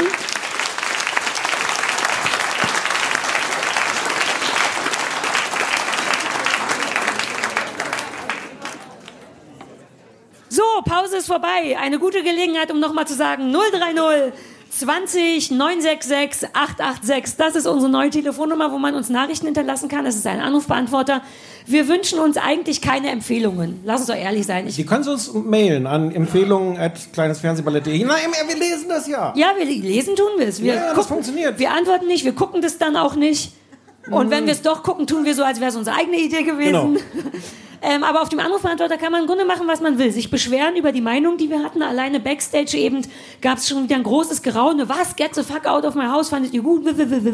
Das könnte man generell, würde ich meinen Freunden jetzt auch sagen, redet bitte nicht mit mir. Talk to the hand, beziehungsweise to the Anrufbeantworter. Einfach über meine Witze auch lachen, anrufen, ein bisschen lachen. Och, das wäre so toll, wenn man so Reserve lachen. Ja. Dass jeder von euch da mal anruft und einen so einen Lacher beisteuert. Da kann man sich auch absetzen von der Steuer als Spende. Und dann würden wir wie bei so Sitcoms daraus ein großes Lachpublikum zusammenschneiden, was ich immer einspiele, wenn es bei dir ein bisschen still wird auf einmal. Ja, wäre mir lieb. Okay, also all das könnt ihr auf dem neuen Anrufbeantworter machen, fertig. Wollen wir kurz noch auflösen, dass der Hund nach hinten gegangen ist, sich aufs Sofa gelegt hat und das Buffet hat sein lassen? Das ist das, was ich gerade stundenlang erzählt habe, wo du gesagt hast... Bevor wir die Aufzeichnung für dieser wieder gestartet haben. Ach genau, piep, boop. Okay, der Hund war auf dem Sofa. Mal mit Profis. Tell me about it. So, jetzt die Stimmung direkt wieder schlecht. Fantastisch. So, wir machen weiter mit Black Mirror Versus. Das Versus haben wir uns überlegt, Electric Dreams, weil, ich weiß nicht, hat jemand im Publikum beides gesehen, eins von beiden gesehen? Kurzes Handzeichen bitte. Es melden sich ungefähr 400 bis 500 Leute. Es ist nicht ganz klar, für was die jetzt aufzeigen. Naja, aber wenn diese eine gesehen haben, können sie sich jetzt von uns sagen lassen, dass das andere vom Genre recht ähnlich ist. Weshalb sollen wir dann die Frage nochmal stellen? Wer von euch hat eins von beiden mindestens gesehen? So. Ah, verstehe. Ganz andere Handzeichenaktivitäten hier. Ja, schön. Dann wisst ihr ja Bescheid. Kommen wir zum Dschungel. Jo. Wie muss man das jetzt? Ich will kurz erklären, warum wir es... Wir gucken es vor allem deswegen, weil ich immer großer Fan bin. Ich bin großer Sci-Fi... Heißt das Sci-Fi oder Sci-Fi? Ja. Sci-Fi, Grissemann oder Stermann quasi. Alles klar, weil ich großer Grissemann oder Stermann, Sci-Fi oder Sci-Fi Mystery-Fan bin, deswegen Black Mirror privat gern gesehen habe, mich gefreut habe, dass es eine neue Staffel gab. Und dann mir Stefan erzählte, dass es auch noch was anderes gäbe, nämlich Electric Dreams, das wäre so ähnlich. Habe ich dann auch gesehen und fand es wert, die miteinander zu vergleichen, weil die grundsätzlich ein bisschen Ähnliches wollen, das aber doch, wie ich finde, qualitativ sehr unterschiedlich machen. Wer erklärt denn jetzt, was das ist? Ich probiere mal. Ja. Mein Genre ist Sci-Fi gar nicht. Sci-Fi vielleicht auch. Ja. Ich würde aber auch Black Mirror gar nicht da reinpacken. Für mich ist, das ist schon mal der erste Punkt, Electric Dreams vielmehr tatsächlich dieses Genre, wir gucken in die Zukunft. Und Black Mirror spielt ungefähr morgen. Also Science Fiction im Sinne von, was morgen stattfindet und nicht in irgendwelchen utopischen Welten. Also Inhalte, es sind beides... Das ist schon mal der Unterschied. Ja. Beides sind Anthologien, mit anderen Worten. Jede Episode ist neu, spielt in einem neuen Universum, erzählt eine neue Geschichte mit neuen Schauspielern. 50 Minuten etwa, glaube ich. Genau. Black Mirror ist jetzt die 4. Staffel gelaufen auf Netflix, ist von Charlie Brooker, einem früheren Journalisten, Medienkritiker sogar. Und Humorist. Und was? Humorist. Naja. Ich kam nur drauf, weil das, wenn man bei Wikipedia guckt, steht das hinter irgendeinem Komma. Ja, fand ich auch. Und dann habe ich den nochmal gegoogelt und gesehen, dass Spiegel Online augenscheinlich einfach seine Berufsbeschreibungen aus Wikipedia übernommen hat. Da steht nämlich auch Humorist, Journalist. Dann dachte ich, ihr Pisser, wenn ihr wenigstens die Reihenfolge geändert hättet. Aber da hat der Praktikant wieder Copy and Paste gemacht, bevor er Simply Red angeschmissen hat. Ja, also Humorist ist der auch. Und Electric Dreams beruht auf den Geschichten von Philip K. Dick, den vermutlich alle kennen, außer mir, weil der natürlich der berühmte Autor ist, auf dem Blade Runner, Total Recall, Minority Report, The Man in the High Castle, all das beruht. Ja. Und anscheinend hatte der aber so viele Kurzgeschichten da noch rumliegen, dass irgendjemand gesagt hat, lass uns daraus doch noch eine Anthologie machen. Wo Black Mirror doch schon so gut läuft. Genau. Ja. Eigentlich als Inhaltsangabe ist es jetzt schwer, irgendwas mehr zu erzählen, weil alles andere sind jetzt verschiedene... Im Grunde Kurzgeschichten, A50 Minuten, alle abgeschlossen, spielen alle in der Zukunft mehr oder weniger. Und wie du so schon sagtest, weshalb ich das übrigens auch besser finde, Black Mirror macht das zarter, da geht es auch ausgewiesen mehr um Technik, was Technik und Medien in der Zukunft mit einem machen können. Während bei, Achtung, ich sage das schon bewertend, bei Electric Dreams dauernd irgendein Außerirdischer rumsteht. Oder ein Monster, oder eine Explosion, oder sowas. Das ist sehr mehr aufs Maul, Zukunft. In Zukunft haben wir alle 8 Köpfe und 5 Füße. Nee, finde ich gar nicht. Doch, und das stimmt, was ich sage. Und bei Black Mirror gibt es immer nur verrückte Handy-Apps, die coolere Sachen können als Car2Go zum Beispiel. Doch, das ist so, glaub mir, ich habe recht, ich habe super oft recht. Ich finde, was Electro Dreams macht, ist, es erzählt immer eine Geschichte, die darauf hinausläuft, dass wir uns fragen sollen, was macht uns eigentlich zu Menschen? Was macht Menschen unterscheidbar von irgendwelchen Maschinen? Aber das hassen wir doch. Wir wollen nicht, dass Menschen, dass wir diese Gedanken machen. Das war jetzt doch die nächste Frage. Ich wollte jetzt erstmal erklären, was, glaube ich, der Inhalt ist. Kein Wunder, dass ich das doof finde. Deswegen glaube ich nicht, dass das irgendwas mit 8 Köpfen oder sowas zu tun hat, sondern dass das tatsächlich, also ich habe 4 davon gesehen und die sind eigentlich alle Variationen auf diese Frage, was macht uns zu Menschen? Woran erkennen wir Menschen? Woran erkennen wir in der Zukunft, wenn es nicht nur Menschen gibt, sondern auch irgendwelche humanoiden Roboter, denen irgendwas Menschliches eingepflanzt wurde? Was macht uns da noch unterscheidbar? Das Ladekabel. Entschuldigung. In meiner Welt haben Roboter alle Ladekabel aus dem Po hängen, weil die trotzdem Strom brauchen. Vielleicht sind die menschlich, aber die brauchen Strom. Deswegen hast du nicht ganz so viele Erfolgsgeschichten wie Philip K. Dick geschrieben. Aber die 2 Sci-Fi-Romane, die ich geschrieben habe, mit dem 5-köpfigen Hund, die waren schon ziemlich erfolgreich. Aber ich finde schon, dass dennoch Electric Dreams viel mehr aufs Maul ist, eben mit Außerirdischen und Monstern, während Black Mirror tatsächlich einfach ist um elektrische Geräte und um so zarte Fähigkeiten. Es ist einfach viel weniger aufs Maul und deswegen für mich schöner, realistischer auch. Ich mag Black Mirror, du hast das Gefühl, ich will das verteidigen, Electric Dreams, das will ich gar nicht, ich kann da viel weniger mit anfangen. Besser ist mein Freund. Ich glaube nur, dass es eigentlich die viel anspruchsvollere Geschichte ist, weil sie diese ganz große philosophische Frage in jeder Folge stellen will. Das machen sie und sie setzen es vollkommen furchtbar mit 5-köpfigen Außerirdischen um. Das kann ja sein, dass deren Intention die bessere ist, aber ich finde es ganz furchtbar vorhersehbar. Ich habe das gar nicht gedreht. Ich habe langsam das Gefühl, dass du zumindest deren Anwalt bist. Kann doch sein, dass die philosophische Grundfrage da besser ist. Ich frage jetzt mal kurz ernsthaft, soll ich kurz noch was dazu sagen? Inhaltlich? Nein. Okay. Doch, aber gut, ich finde, darüber kann man doch jetzt tatsächlich reden. Das versuche ich seit 5 Minuten. Aber alleine? In der Tat. Aber das sind 2 Menschen auf diesem übrigens ziemlich guten neuen Podcast-Bild. Gefällt es euch gut? Danke. Da sehen wir aus, als wenn wir uns lieb haben, was? Ja. Photoshop. Ja, dann mach doch deinen Monolog erstmal alleine. Ich wollte nur sagen, ich verstehe die Intention und dass die auch geil ist. Ich finde es aber bedeutend schlechter umgesetzt schlecht umgesetzt, Punkt.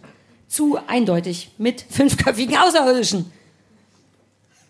Oh. Naja, das Publikum hat jetzt auch Respekt. Die wissen, wann sie lachen dürfen und wann man besser ruhig ist, damit die Alte nicht komplett durchdreht. Was hat dir denn besser gefallen? Oder hat dir etwas besser gefallen? Ja, Black Mirror, einfach weil ich... Wie ich am Anfang gesagt habe, ich kann mit Science Fiction gar nichts anfangen. Ich bin gar nicht daran interessiert, diese großen, geile computergenerierte Bilder von fantastischen Zukunftswelten, wo Leute in irgendwelchen 1000-stöckigen, unterirdischen Bunkern und sowas und mit... Also ich glaube, wenn man darauf steht, ist das sehr, sehr geil, das anzugucken. Das ist mir komplett egal. Ich finde das viel spannender in Black Mirror, was ungefähr morgen spielt, was in einer Welt spielt, die uns total vertraut ist, die eigentlich so aussieht wie unsere, außer dass halt ein paar technische Ideen, die es jetzt schon gibt, ein bisschen sich weiterentwickelt haben und da zu sehen, was passiert und was läuft da schief. Das ist also schon deswegen, und ich glaube, das ist aber gar keine Frage von Qualität, was besser ist oder schlechter, aber deswegen kann ich mit dem einen sehr viel anfangen und mit dem anderen sehr wenig. Ich finde, dass man Qualität zumindest aber daran sehen kann, wie vorhersehbar etwas ist. Und bei Electric Dreams hatte ich ein paar Folgen, wo ich Und da bin ich eigentlich nicht gut drin tatsächlich. Da ist Stefan wahnsinnig gut drin. Stefan wusste schon in der ersten Folge Broadchurch, wer der Mörder ist, was zum Kotzen war. In der zweiten. Ja, aber das ist furchtbar. Und du weißt ganz oft schon Sachen. Nee. Ich würde gerne, dass wir nochmal anfangen von vorne. Mach nochmal die Aufnahme, stopp. Wird besser sein. Egal, aber ich hatte bei Black Mirror bestimmt 3 Folgen, wo ich sehr früh wusste, alles klar, das ist... Bei Black Mirror? Nee, Entschuldigung, bei Electric Dreams. Das Gefühl zu wissen, worauf es hinausläuft, und das war nicht geplant. Die wollten schon, man will ja im besten Fall immer, dass am Ende der Zuschauer denkt, what? Und ich dachte schon nach 10 Minuten, aha. Und ich finde das ein Zeichen von Qualität, wenn du es nicht schaffst, deinen Zuschauer halbwegs tatsächlich ein bisschen hinters Licht zu führen, sondern es versuchst, die dabei aber auf der Strecke liegen lässt. Das fand ich nicht gut. Das ist so mein Qualitätsgefühl gewesen. Ich fand es ein paar Mal sehr vorhersehbar. Das weiß ich ja nicht. Ich hatte so das Problem, dass ich wirklich das Gefühl hatte, es sind so eigentlich spannende philosophische Fragen. Wie gesagt, ich glaube, es geht in fast jeder von den Folgen darum zu sagen, was ist menschlich? Die werden aber auf eine Weise erzählt, die nicht wirklich mein Mitgefühl wecken. Also das ist so eine intellektuelle Auseinandersetzung damit. Aber als Fernsehzuschauer gucke ich natürlich auch gerne 50 Minuten eine Geschichte, wo ich das Gefühl habe, oh, ich fiebere da jetzt mit bei was. Das schafft, finde ich, Black Mirror sehr oft, dafür, dass das ja eigentlich schwer ist. Also so Leute wie wir, die dann zwar sich so auf so Serien einlassen in so einen Sog, aber zu sagen, du lässt dich jedes Mal wieder auf neue 50 Minuten ein, ist ja erstmal eine ziemliche Hürde. Ja. Ich finde das, also jenseits von der ganzen Technologiekritik und was da alles drinsteckt, dass das Black Mirror sehr oft schafft, dass man auf völlig Unbekannte, weil einfach die Situation auch auf eine Art total vertraut ist. Also da ist ein Element, was völlig anders ist, was viel weiter in der Zukunft ist, aber im Grunde sind uns die Leute vertraut, und jetzt erzählt die Geschichte auf eine Weise, dass ich da mitfühle. Ja, aber auch das ist, Entschuldigung, ich muss einmal noch sagen, ein Zeichen von Qualität. Wenn die es nicht schaffen, dich dran zu halten oder dich in irgendjemanden da verliebt zu machen oder emotional zu binden, ist es nicht gut. Es gab eine Folge von Electric Dreams, die ich aber tatsächlich ganz toll fand. Ich weiß nicht, du hast ja nicht alle gesehen. Ich habe dann doch irgendwann alle gesehen. Ich weiß nicht mehr, wie die heißt. Ich glaube, der Traveler mit dem Typen, der in diese ganz merkwürdige Stadt reist. Der Pendler. Hat jemand die auf dem Schirm noch? Spielt in so einer ganz irren Stadt, von der habe ich dir erzählt, die sieht unfassbar aus, einer britischen Stadt, die wie gemacht aussieht. Und ich habe, weil es mich so interessiert hat, rausgefunden, wo das gedreht wurde. Und es ist tatsächlich wie so ein Hobby von Prince Charles, so eine Planstadt, die der sich wohl ausgedacht hat, die also tatsächlich gebaut wurde vor 10 Jahren oder was, auf Bedürfnisse abgestimmt von Menschen. Die sieht ganz verrückt toll und auch falsch aus. Und die spielt eben ohne Außerirdische und Quatsch, sondern einfach nur so ein ganz unglücklicher Mann mit einem kranken Kind, der im Grunde mit so einem Zug reist in diese Stadt, und da ist alles ganz merkwürdig. Die ist sehr schön, die kriegt einen emotional auch toll gefilmt, der Rest ist mir zu sehr, hier ballert noch ein Außerirdischer und hier kommt noch was durch den Kopf. 5 vermutlich. Hast du eine Lieblings? Du warst verstört von den Hunden. Ich habe jetzt gerade diese Black Mirror-Folge, die 5. gesehen, mit den Metalhead heißt die, in Schwarz-Weiß, mit so, wo die Welt, also das spielt irgendwo in England, ist aber auch ein bisschen egal, und wird im Grunde beherrscht von so Roboterhunden. Super realistisch. Ja. Ich habe die gehasst, witzigerweise. Irgendwie auf eine Art super realistisch, weil es gibt ja inzwischen, genauso sehen ja jetzt auch so diese Roboter aus, die so entwickelt werden. Das ist also auch so ein bisschen die Idee, das zu nehmen. Ganz verwirrend auch, weil diese Mordmaschinen, die auch, wo man sehr schnell sieht, dass es Mordmaschinen sind, die aber auf eine Art fast niedlich sind. Also der eine Hund verliert dann irgendwann im Kampf so sein eines Bein und humpelt dann so, und es ist finde ich ganz merkwürdig verstörend, dass man diese Dinger hasst und denkt, Ich habe so tolle SMS von dir bekommen. Mittendrin, ich weiß gar nicht, was ich gerade gemacht habe, aber auf einmal hast du angefangen, dich total per SMS zu beschweren über diese Folge, weil du diese furchtbar fandest. Die hat mich richtig mitgenommen. Die ist auf eine Art gar nicht so typisch, weil die gar nicht so eins... Sonst ist ja, muss man ja auch sagen, Black Mirror oft ist ja so ein bisschen pädagogisch. So nach dem Motto, wir zeigen euch hier mal, wo das hinführen kann mit diesen Dating-Apps. Ja. Was nett gemeint, aber manchmal auch so ein bisschen on the nose ist. Diese Folge hat jetzt nicht wirklich die Botschaft, Achtung mit den Roboterhunden, sondern es erzählt eigentlich wirklich nur einen krassen Thriller. Wird es diese Frau schaffen, in irgendeiner Weise diesen Roboterhund zu besiegen? Man muss vielleicht dazu sagen, was diese machen. Das sind so Killermaschinen, die auch so Projektile verschießen, wenn sie angegriffen werden, mit denen sie einen dann tracken und ihre Opfer dann tracken. Und das ist eigentlich nur ein 50-minütiger Horrorfilm. Und der hat mich echt fertig gemacht. Und gar nicht, wie gesagt, ich glaube, der hat null eine Botschaft im Sinne von, Achtung, Technologie, sondern es ist wirklich, wir zeigen das jetzt, es ist auch so krass in Schwarz-Weiß gedreht. Mir hat das, ich war vorher schon übellaunig, ich gebe es zu, und hinterher hatte ich irgendwie einen solchen Hass, dass es nicht am Anfang so eine Triggerwarnung gab. Diese 50 Minuten werden Ihnen richtig schlechte Laune. Aber weil du es schlecht fandst, sondern weil es dich mitgekriegt hat. Ja, weil es mich total gekriegt hat und weil ich diese Hunde gehasst habe und diese Welt und wer immer die geschaffen hat. Aber der eine hatte kein Bein mehr.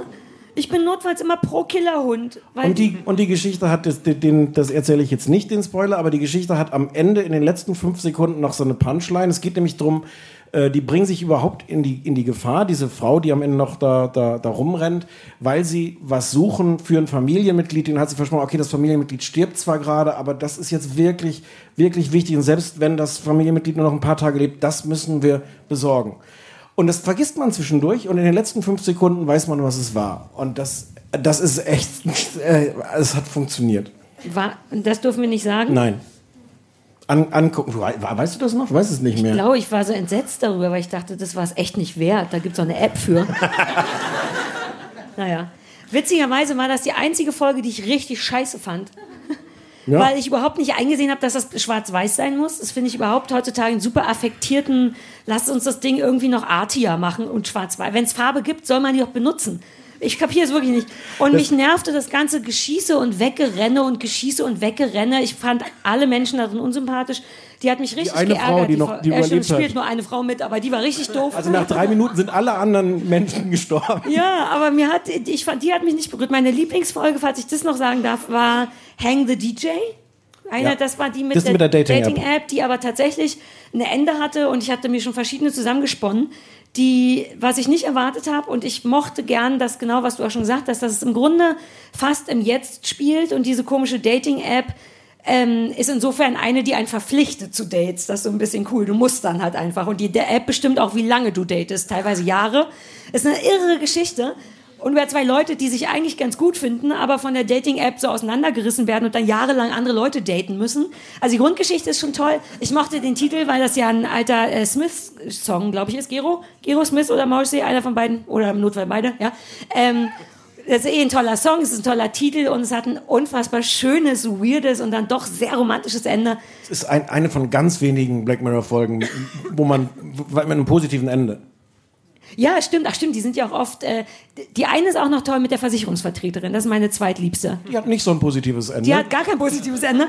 Aber da wusstest du schon sehr schnell, was Sache ist. Das da war wieder so ein Moment, Da habe ich die Schlusspointe, da gibt es auch in den letzten 5 Sekunden Schlusspointe. Die habe ich tatsächlich von einer halben Stunde vorher bekommen. Die ist aber auch fantastisch. Die heißt Das Krokodil, glaube ich. Also auf Deutsch wäre es einmal zu empfehlen, Das Krokodil und Hang the DJ. Warum heißt die eigentlich Das Krokodil? Da spielt doch nicht ein Meerschweinchen mit? Vielleicht ist das die englische Übersetzung von... Wahrscheinlich ist lustigerweise in Island auch gedreht. Sieht auch total geil aus. Und da gibt es ja all die Krokodile. Insofern verstehe ich die Frage jetzt nicht. Ja. Der Kreis schließt sich bis hin zu Simply Red. Ja. Also, wir halten fest, dein Genre ist es nicht. Ich danke dir sehr, dass du es dir für mich angeguckt hast. Black Mirror ist mein Genre. Okay. Wie gesagt, ich brauche jetzt nicht diese 100-stöckigen futuristischen Hochhäuser in irgendwelche... Ja. Terras man gebaut. Kann im Grunde Black Mirror sollte man schon gucken, auch weil es so viele Staffeln davon gibt. Und wenn man dann denkt, ich könnte noch mehr, es kommt aber nicht, kann man noch Electric Dreams gucken, weil es grob in der Nähe des gleichen Genres rumliegt, aber halt ein bisschen schlechter ist. Aber dann kann man sich selber besser fühlen, weil man es vorher schon wusste. Man kann die ganze Zeit abfällige Kommentare machen. Das befriedigt ja Leute kranke Leute wie mich auch immer. Also so tolle Leute wie Bryan Cranston mitspielen aus Breaking Bad. Ja, die werfen mit Promis um sich in Electric Dreams. Und hier Dingens, Buscemi, wie heißt das? Steve. Ja, aber alles nicht... In einer total weirden Folge. Das ist eine der weirdesten... Ist das nicht die mit der kleinen Stimme? Welche ist das nochmal? Das ist die mit den geklonten Jacks und Jills. Nee, nicht geklont. Den mechanischen... Humanoiden, denen dann so Bewusstsein wird. Auch wenn ich schon das Wort Humanoid höre. Ja, weiß auch nicht, ob es... Doch, ist das richtige Wort. Ja. Guckt euch das an, gerne. Wir fanden das gut. Das andere. Das andere. Ich sag das nur, weil 030 20 966 886 ist die Nummer für unseren Anrufbeantworter, falls ihr der gleichen oder anderer Meinung sagen wollt. Oder einfach sagen wollt, dass wir super niedlich aussehen. Kann ich mal was sagen? Ich probiere das jetzt mal. Achtung. Wow. Nee. War wieder falsch, ne? Wenn ihr dabei... Komm, lass mich nochmal einmal noch. Wow. Nein. Zu viel, zu Nein, viel? Nein, zu wenig. So. Zu wenig? Wow. Ah. Wir versuchen, den furchtbaren Thomas Hayo zu imitieren. Wir haben nämlich... Ich muss kurz erzählen, wie es dazu kam. Erzähl mal, wie es dazu kam. Bitte, falls ich abschweife, was sehr wahrscheinlich ist, bitte führe mich zu diesem Wow zurück. Okay. Neulich war Donnerstag und die Umstyling-Folge bei Germany's Next Topmodel. Gleichzeitig war es der erste Tag, an dem Stefan seinen neuen Wäschetrockner bekommen hatte. Ich bin ein Mädchen der DDR, wir kennen keine Wäschetrockner. Wir glauben auch, dass das Umweltverschmutzung ist. Stichwort CO2-Abdruck. Nicht so sehr wie mein alter Wäschetrockner. Fair enough. Also Stefan hat einen neuen Wäschetrockner, ich habe noch nie einen von innen gesehen und dachte, Stefan, kann ich mal eine Wäsche zu dir bringen? Weil ich einmal Wäsche trocknen wollte. Also habe ich, und dann dachten wir, wenn ich schon da bin, gucken wir doch zusammen Germany's Next Topmodel. Also habe ich eine Wäsche, eine Buntwäsche, die bei mir aus Schwarz besteht, gewaschen, in eine Ikea-Tüte genommen und mit zu Stefan gebracht, um eine Trocknerparty zu. Ich habe noch einen Erdbeersekt gekauft und dann haben wir die Wäsche in den Trockner geworfen, mit dem Erdbeersekt angestoßen, auf Hemden Business gedrückt. Was man so macht. Was hatten wir gedrückt? Mix, ne? Weil ich nämlich Mix. Alles durcheinander hatte. Du warst so ein bisschen verunsichert und dann gab es aber diese Mix-Option, die schien richtig. Ja. Und dann haben wir meine Wäsche getrocknet und dann haben wir zusammen Germany's Next Topmodel die Umstyling-Folge geguckt, weil das die einzige war, mit der ich halbwegs Stefan dazu bringen konnte, das überhaupt zu gucken, weil er sich vollkommen zu Recht weigert oder es ihn nicht interessiert. Und dann haben wir vor lauter... Dann ist uns ein bisschen, also es wurde ganz anders, als wir dachten. Wir haben nicht die Mädchen gehasst, wir haben nicht Heidi gehasst, sondern wir haben festgestellt... Ja, nicht so sehr. Naja, so wie es halt normal ist. Okay. Mehr ist aus der aktuellen Staffel nicht zu holen, die werden immer harmloser. Und dann ist aber uns aufgefallen, dass uns etwas ganz doll verbindet und gleichzeitig nicht, nämlich mein enormer Hass auf Thomas, ich wasche mich nicht so gerne, Hajo. Und Stefan wiederum findet den schlimm, aber nicht so schlimm wie... Michael Michalski. Und dann saßen wir da und es war ein Träumchen, wie wir gegenseitig die zitiert haben und einfach die Jury, uns war alles egal, es war ein totaler Tunnelblick, ja, die sind alle nackt, ja, die Heidi ist doof, aber der Hajo, der Michalski, und dann haben wir wie die zwei Alten auf dem Balkon bei einer Muppets Show gesessen und gewettert ohne Ende. Davon werden die sich so schnell nicht erholen. Denen haben wir es richtig gegeben. Und es gab so einen Moment, wo der Thomas Hajo... Wie gerne ich den einmal waschen und dann in deinen Trockner stecken möchte. Ja. Wie kann denn ein Mensch, der vermutlich viel Geld hat, so sehr aussehen, als wenn er riecht? Das ist ja gar nicht zu schaffen. Aber weißt du, was das kostet, dass der so aussieht? Wie viel Arbeit da drin steckt, so auszusehen? Was kann es schon kosten, sich die Haare nicht zu schneiden? Ganz im Ernst, nur ein Haarschnitt, wer hätt's schon gemacht wahrscheinlich? Ja, mit diesem dünnen Fisselhaaren. Vielleicht diese Lederjacke nicht mehr? Ja, und immer so diese Pseudo-Rock'n'Roll... Immer breitbeinig und man denkt so, ach, das sieht auch aus, als wenn es riecht. Ich weiß, ich bin so eigentlich nicht, aber wenn das mit so einer speckigen, oder ich habe es mehrfach auch währenddessen gesagt, ich schäme mich auch ein bisschen, aber ich habe bestimmt zweimal gesagt, der sieht aus, als wenn er aus dem Schritt riecht. Weil alles an ihm so klebrig aussieht und immer dieses breitbeinig und die Augen so halb zu und immer meine Girls und immer das halb Englische, aber auch nicht richtig halb Englische. Oh, und dann hat er nämlich, um auf das Wow zurückzukommen, gab es einen Moment... Die Heidi hat nämlich mehrmals sein Mädchen rausgewählt, wo er das ungerecht fand. Und Reaktion, ich versuche das jetzt mal. Ich habe es da auch schon nicht hingekriegt. Wow. Nee. Nein. Das klang richtig bewundernd. Nein. Ich muss ja erst mal sagen, ja? Die Reaktion von ihm war ja gespielte, echte fucking Bestürzung. Und es war so ein klassisches Wow. Mit auch so ein angepisstes Gesicht, Kopf so ein bisschen nach hinten... Wow, like really? Hätte er vermutlich noch gesagt. Und Stefan war so beeindruckt, dass er den Rest des Abends, was ein bisschen anstrengend war, nur noch, ich immer mit meinem Erdbeersekt ab und zu geguckt, ob die Schlüpfer trocken sind. Und immer, wenn ich wieder ins Zimmer kam, war Stefan so, ich mach doch mal, wow. Und seitdem kriegt er es nicht hin und möchte aber wahnsinnig gerne das Wow können. Jetzt mach noch mal. Du musst im Grunde einfach so eine Form von Buff. Von was? Buff. Das haben wir dabei in den 80ern gesagt. Buff. Okay, ja. Ich hatte das jetzt versucht, aus dem Englischen zurückzuübersetzen. Völlig. Verachtung, vor den Kopf gestoßen, Hass. Wow. Nee, du klingst, als wenn du mich richtig gut findest. Ja, das ist alles falsch. Als würde ich super gut aussehen. Tut mir leid, vielleicht ist es nicht dein Wow. Vielleicht ist es nicht mein Vielleicht kannst du was anderes. Ja, müssen wir dann mal bei anderen Gelegenheiten. Ich muss einmal nochmal von dir, ich habe jetzt ausreichend klar gemacht, auch mit intimen Bekenntnissen, warum ich Thomas Hayo so kacke finde. Ich habe vor lauter Hass gar nicht mitbekommen, was dein Problem mit Michalski ist. Ich finde ihn irgendwie niedlich doof. Ich kann das ganz schlecht erklären, ohne homophob zu klingen. Aber aber ein Glück hast du dieses regenbogenfarbene Logo in deinem Twitter-Account. Das macht's aber nicht besser. Ich dachte, das würde es vielleicht besser machen. Ja, nur so halb. Das ist dann gar nicht noch sympathischer. Naja, aber da es muss ist jetzt wirklich, wenn der da steht mit diesem verklemmten, im Gegensatz zu Thomas Hayo, der ja auf irgendeine Art, der auf eine Art ausstrahlt, dass er da sehr findet, dass er da, wo er da jetzt steht und sitzt, dass er da auch hingehört. Und Michalski steht immer mit so einem verklemmt, verkniffenen, eigentlich weiß ich nicht, was ich hier soll, aber ich sag euch trotzdem, dass ihr scheiße seid. Ich fühle mich wirklich ganz unbar. Ich kann das schlecht erklären, aber ich möchte dem dann sagen... Wirft er ein schlechtes Bild auf die Homosexuellen dieser Welt? Nein, das können ja auch Leute, kann ja auch Michalski, nein, aber... Nee, du möchtest ihm eigentlich verbieten, so kacke zu sein, aber hast Angst, dass man... Der soll einfach nur aus dem Fernsehen rausgehen, der kann so sein, wie er will. Nein, der kann super so sein, aber wer hat denn gedacht, das wäre aber mal, also den vor der Kamera... Das ist so eine gute, souveräne Figur. Wenn der dann so 17-jährigen Mädchen sagt, wie scheiße sie sind, das ist echt... Das guckt man sich gerne an. Ich glaube, die brauchten einfach so ein Gegenstück zu dem schmuddeligen Hayo. Brauchten die einen mit Glitzerohrstecken und weißen Anzügen, damit man wieder so ein Lenore-Gefühl in die Sendung kommt. Wobei es gab die wirklich schöne Szene, dass irgendwann Team Michalski hatte sich überlegt, sie singen ihrem Teamboss... Weil sie ihn toll finden, singen sie ihm Ständchen. Das war ganz furchtbar. Ich habe vergessen, was sie ihm singen. Es war so ein bisschen peinlich. If you don't know me by now. Ja. Oder Sunday, bloody Sunday. Ja. Und es war so ein bisschen unangenehm. Also es war eigentlich sehr unangenehm. Vor allem, weil es halt auch wieder viele Gelegenheiten gab, ihn zu sehen, wie er dann da steht. Und dann kam Thomas Hayo und sagte, das ist ja alles falsch, was ihr hier macht. Ihr singt, dass ihr hier für ihn singt, ist doch falsch. Wir machen unser Teambuilding ganz anders. Ich habe für euch alle Cappies bedruckt, wo Team Thomas draufsteht. Und man will die sofort in die Waschmaschine stecken. Das war so geil, er mit den Mützen und alle Mädchen so, ja, danke. Ja. Also von daher bin ich womöglich dann vielleicht doch Team Michalski, Michael, weil... Ja, lieber singen als schmutzige Mützen. Ja, klar. Ach, jedenfalls war es ganz toll, weil wir es anders geplant hatten und dann wir all unseren Spaß aus diesem Hass holten. Sonst war bei Germany's Next Topmodel nicht so richtig viel... Es war alles wie immer, was mich auch so ein bisschen zu der Frage bringt, warum gucken wir das eigentlich? Es gibt ja dieses doppelte Phänomen, also diese Umstyling-Folge. Das Faszinierendste daran ist ja in Wahrheit, dass alle Zuschauer, alle 10, 20 Millionen Zuschauer zu Hause wissen, was passiert. Die einzigen Menschen, die es nicht wissen, sind die 19-jährigen Mädchen, die da vor Ort sind. Was? Die Haare ab? Das habe ich mir aber so nicht vorgestellt. Und also das eine ist das Rätsel, wie kann es sein, dass diese Mädchen jedes Mal wieder denken, also bei mir wird das aber nicht so schlimm werden. Bis auf dann die 5 Minuten vorher, wo sie denken, ich werde völlig entstellt sein.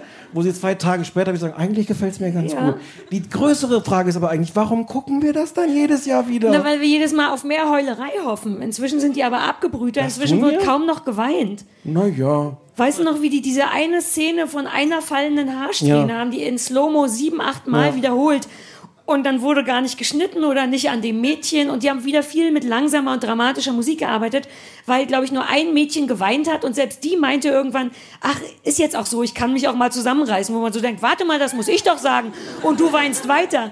Die sind inzwischen, haben das selber schon so oft gesehen, dass die nicht mehr so reagieren, wie man das will. Das ist jetzt aber gar keine Antwort auf die Frage, warum wir das gucken. Doch, weil ich gucke das, damit da geheult wird, damit die Mädchen entstellt werden. Ich will raue Mengen Haare fliegen sehen.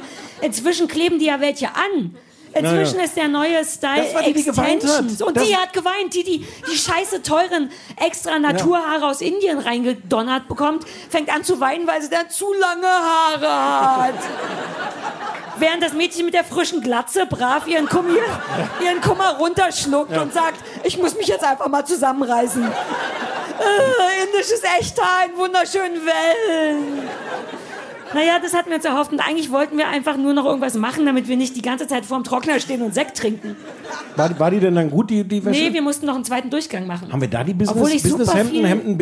Wir haben ja nur Mix gemacht und ich habe mir den dann genauer angeguckt, weil ich noch nie einen Trockner gesehen habe und war erstaunt, was für quatschige Einstellungen. Also Hemden in Klammern Business? Ja, Hemden, weil das macht für dich keinen Sinn, denn du hast raue Mengen Hemden, aber nicht besonders viel davon ist Business, richtig? Werden die dann Business, wenn ich die da reintue? Das ist die Frage. Hast du das frage ich dich. Was? Ich habe keine Ahnung. Was ist denn dein Standard-Trocknerprogramm? Pflegeleicht. Auch Mix wahrscheinlich, ne? Pflegeleicht. Ja. Ich weiß nicht, was das bedeutet, aber es klingt irgendwie richtig. Ich denke, so alle anderen Programme sind vielleicht ein bisschen schwierig, aber das ist pflegeleicht. Ja. So mache, so wasche ich zu Hause Wäsche. Ich wasche alles bei 40 Grad. Was? Nein, meine, wie heißt das, wenn Leute Angst haben vor Bakterien? Das meinte ich, Entschuldigung. Ich kenne... Das, oh Gott. Wird das auch rausgeschnitten? Sind das Tränen dann auch? Es tut mir leid. Du bist trotzdem mein bester Freund. Ich meinte das nicht so. Oh Gott, jetzt weint der Stefan. Ich wollte nur sagen, dass all meine Freundinnen immer sagen, 40 Grad, da gehen ja die Bakterien gar nicht raus. Und dann sage ich, na, uns aber billiger vom Strom her. Oh Gott, du weinst ja wirklich, Mausi. Oh Gott. Komm, wir wechseln das Thema. Es wird ja Zeit für Gäste. Wir haben genug geredet. Bitte, mir ist auch warm. Bitte. So, wir haben beschlossen, wir kloppen alles gleichzeitig raus. Alle Gäste auf die Bühne für das große Dschungel-Bachelor-Finale. Jan Köppen und Anja Rützel.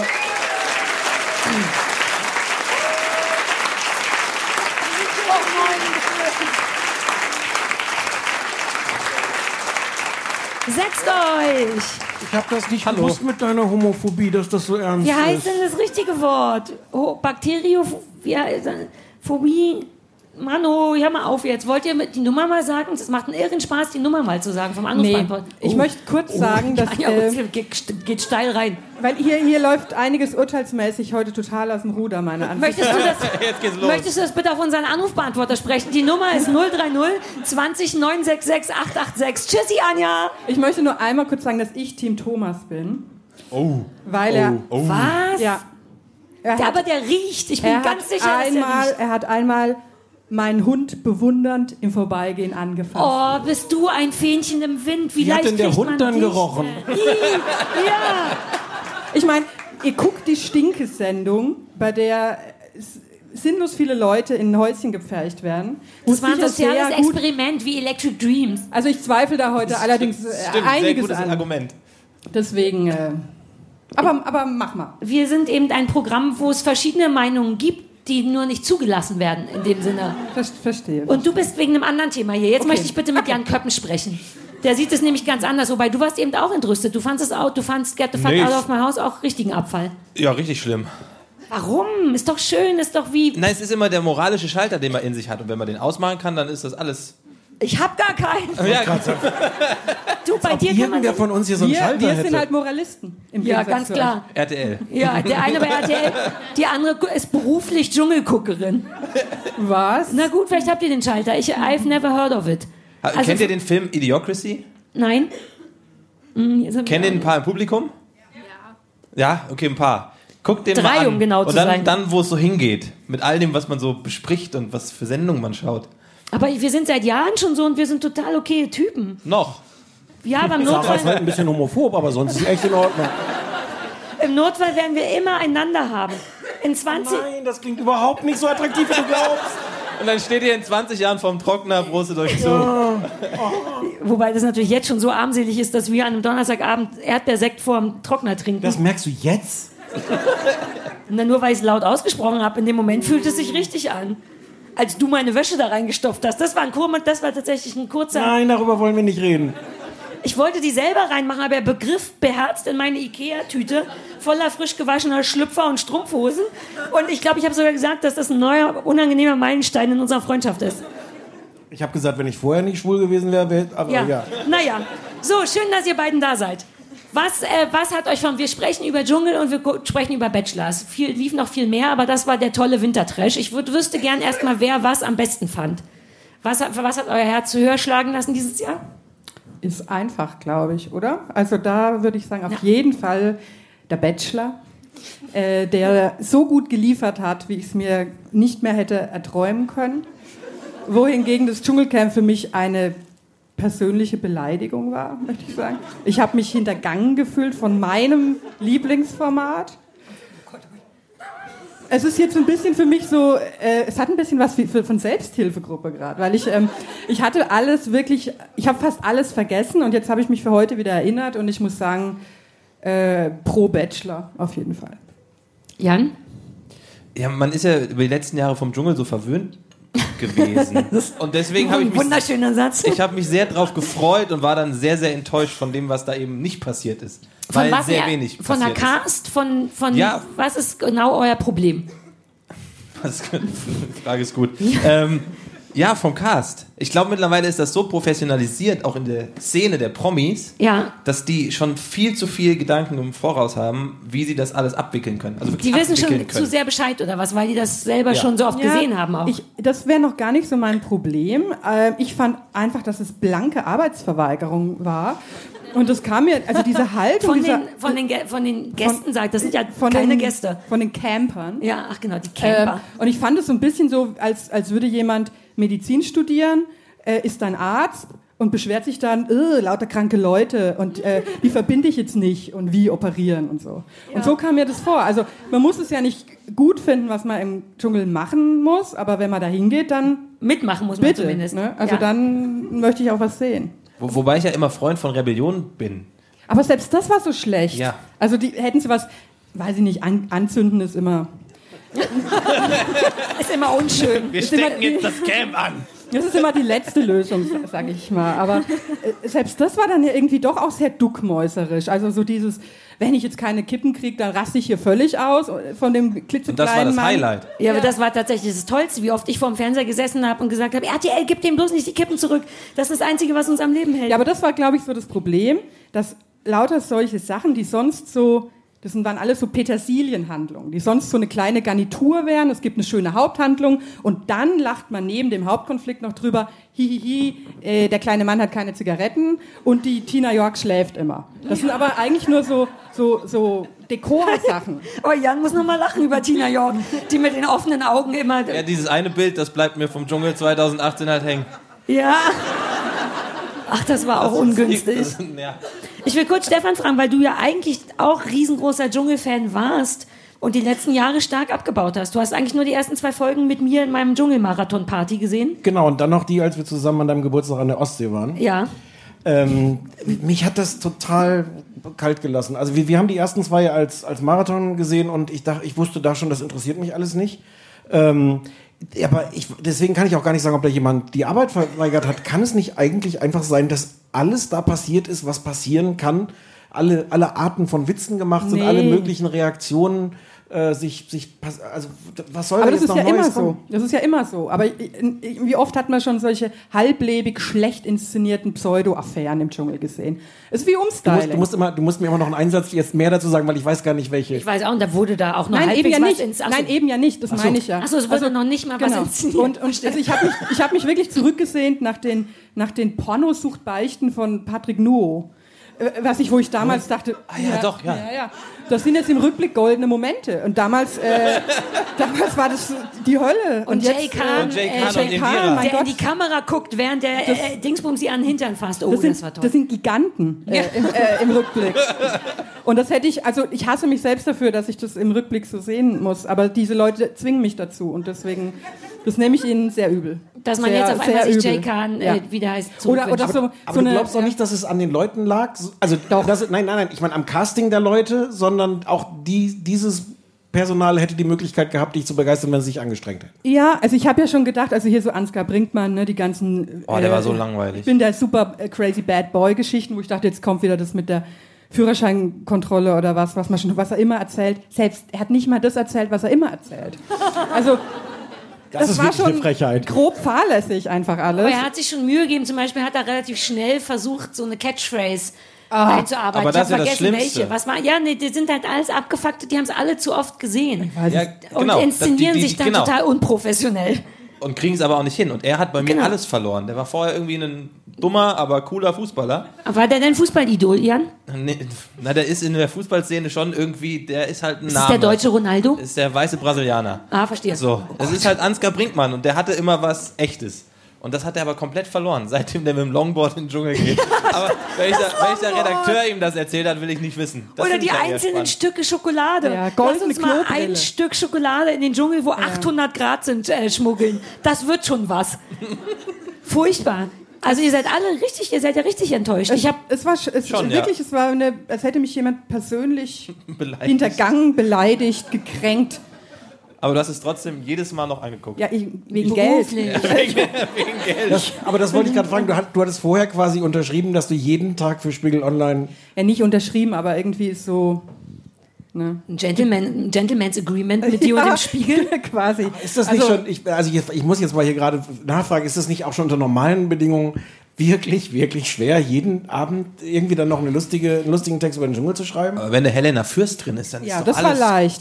Das war die Staffel, war ein Träumchen. Also da war ich dann nur immer halt sehr müde, aber es fällt einem genug ein. Aber dieses Mal habe ich auch gedacht, puh. Ich habe auch einmal richtig, da war ich dann bockig und habe keine Adjektive zur Strafe verwendet. Oh. Da hast du es denen aber auch richtig gegeben. Alles getan, was ich so kann mit meinen bescheidenen Mitteln. Aber ist es vielleicht einfach durch? Erstens, weil wir augenscheinlich kaum noch Promis haben. Das wird, ich meine, wir machen ja schon seit 12 Staffeln Witze darüber, dass es C-Promis sind. Sarah, wann gehst du in den Dschungel?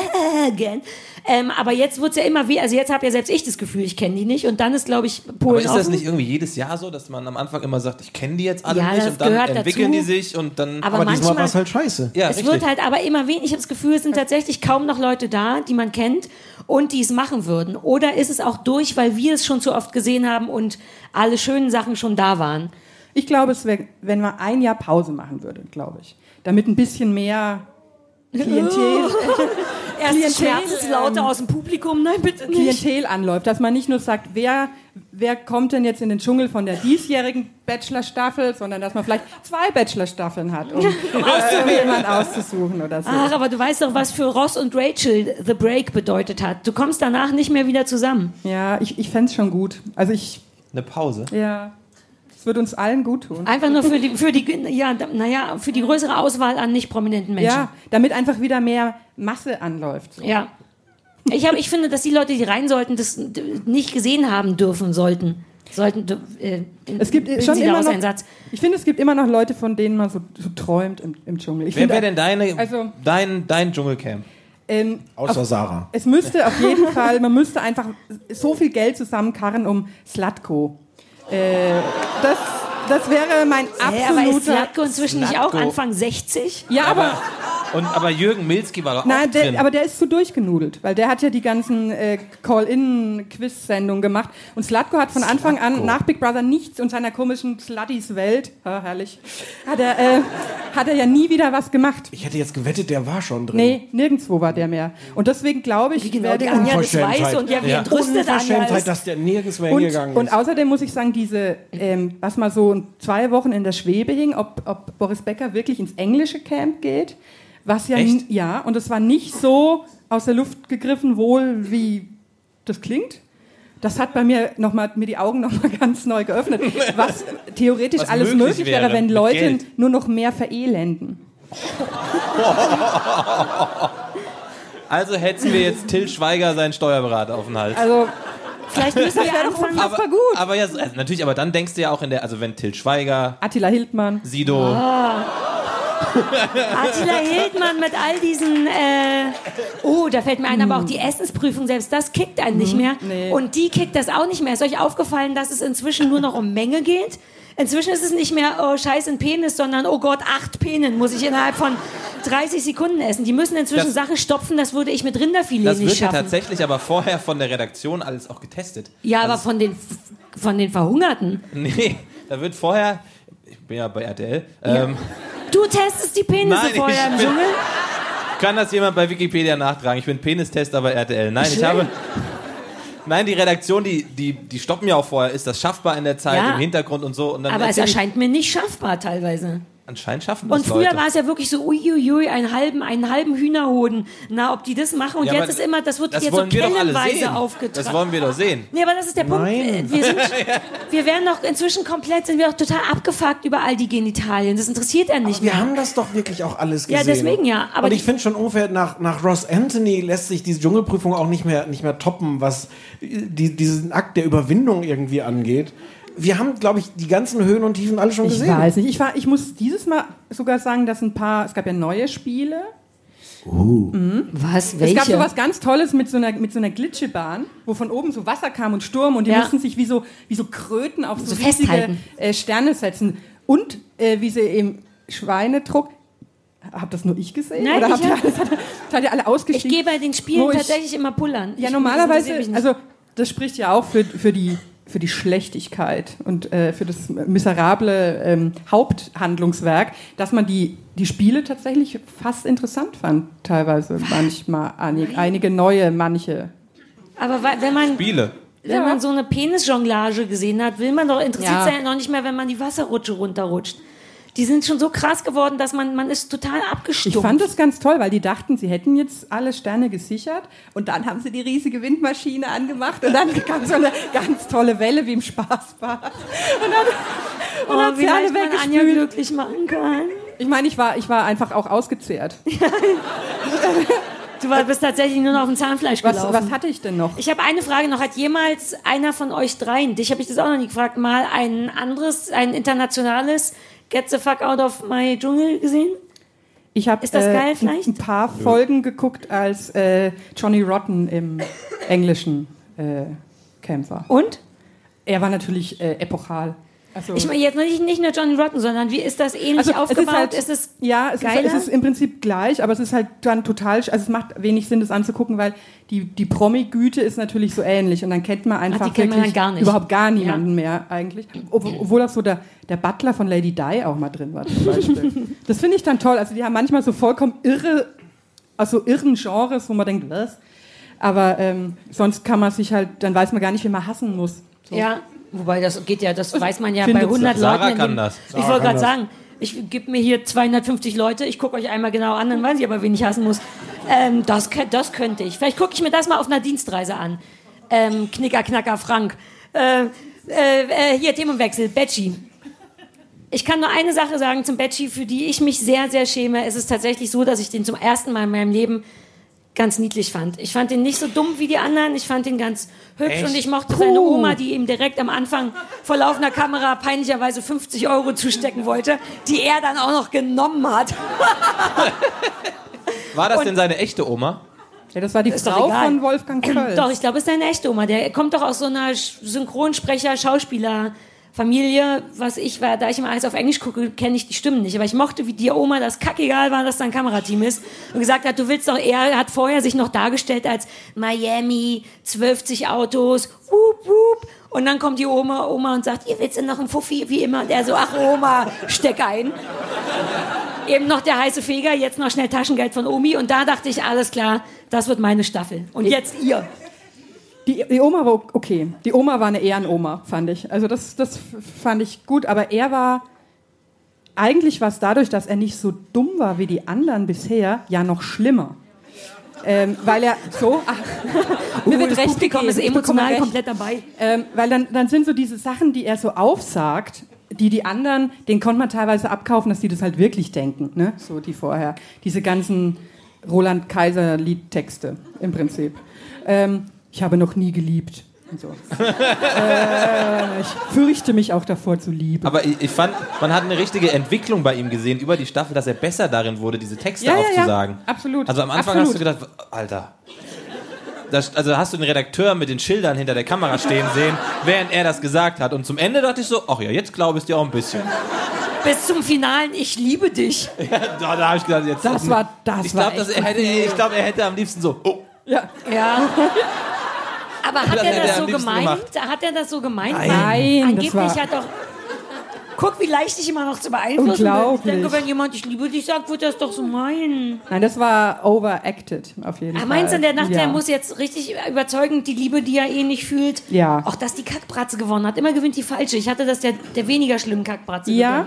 Aber Stefan, du hast gar nicht geguckt. Ich fand am Ende am besten die auf das Partyboot wollte. Carina, ich hasse, schöne Landschaften. Kultur kann ich nichts mit anfangen. Mein liebster Moment war aber, wie sie vor dem grauen Stück des Buddha-Tempels stand und sagte, das ist noch nicht ganz fertig, ne? Das ist noch ganz schmutzig.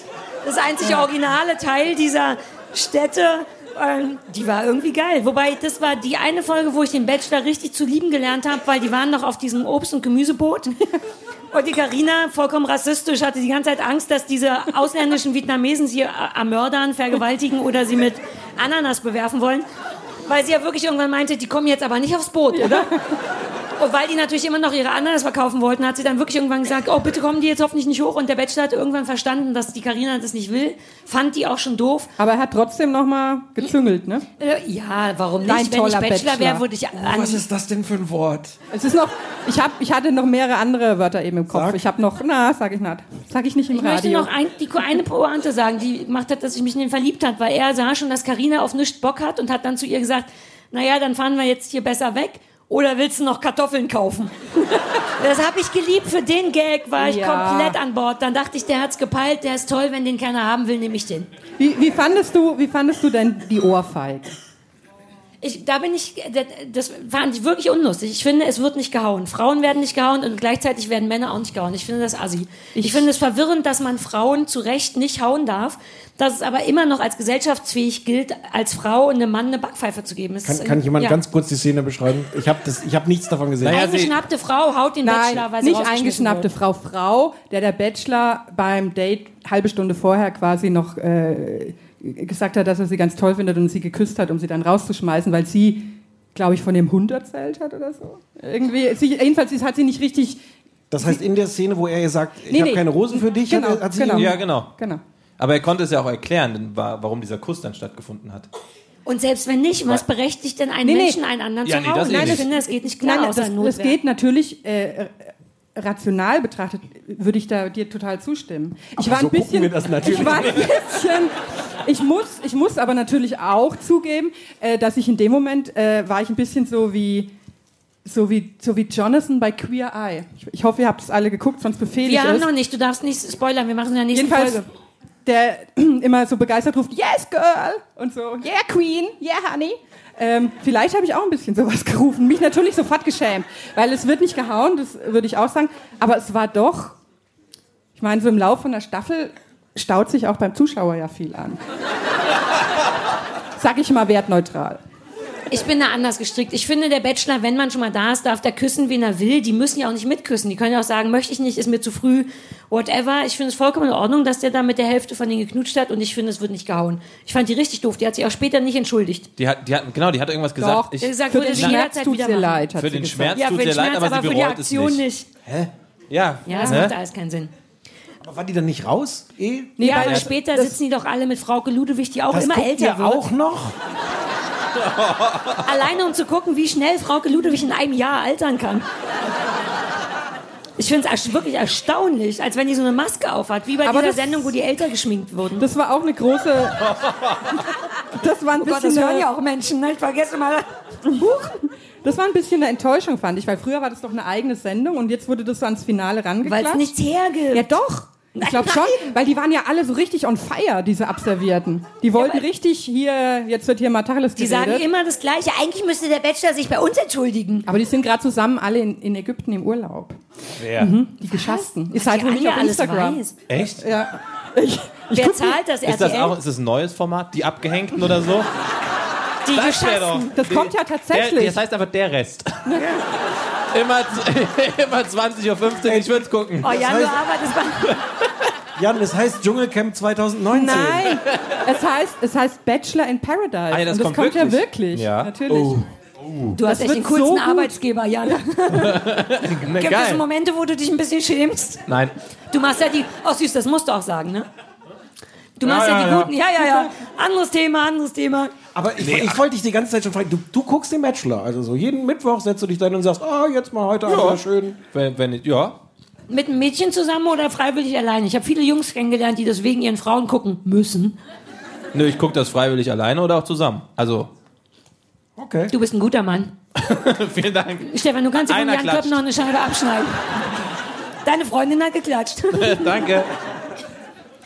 Ey, wir sind mit der Zeit fast ein bisschen durch. Möchtet ihr abschließend euch Sachen wünschen, etwas sagen, noch schnell... Auf unseren Anrufbeantworter sprechen. Auf unseren Anrufbeantworter. Wollen wir den mal anrufen? Ja, ruf mal. Hast du ein Telefon bei dir? Vielleicht machen wir die erste Nachricht selber. Werde ich mich freuen, in einer Woche das zu hören, wie wir uns was auf dem Anrufbeantworter... Ich sag dir nochmal die Nummer, okay? Hast du es wieder vergessen? Oh, wer ist das denn? Achtung, ich sag dir die Nummer.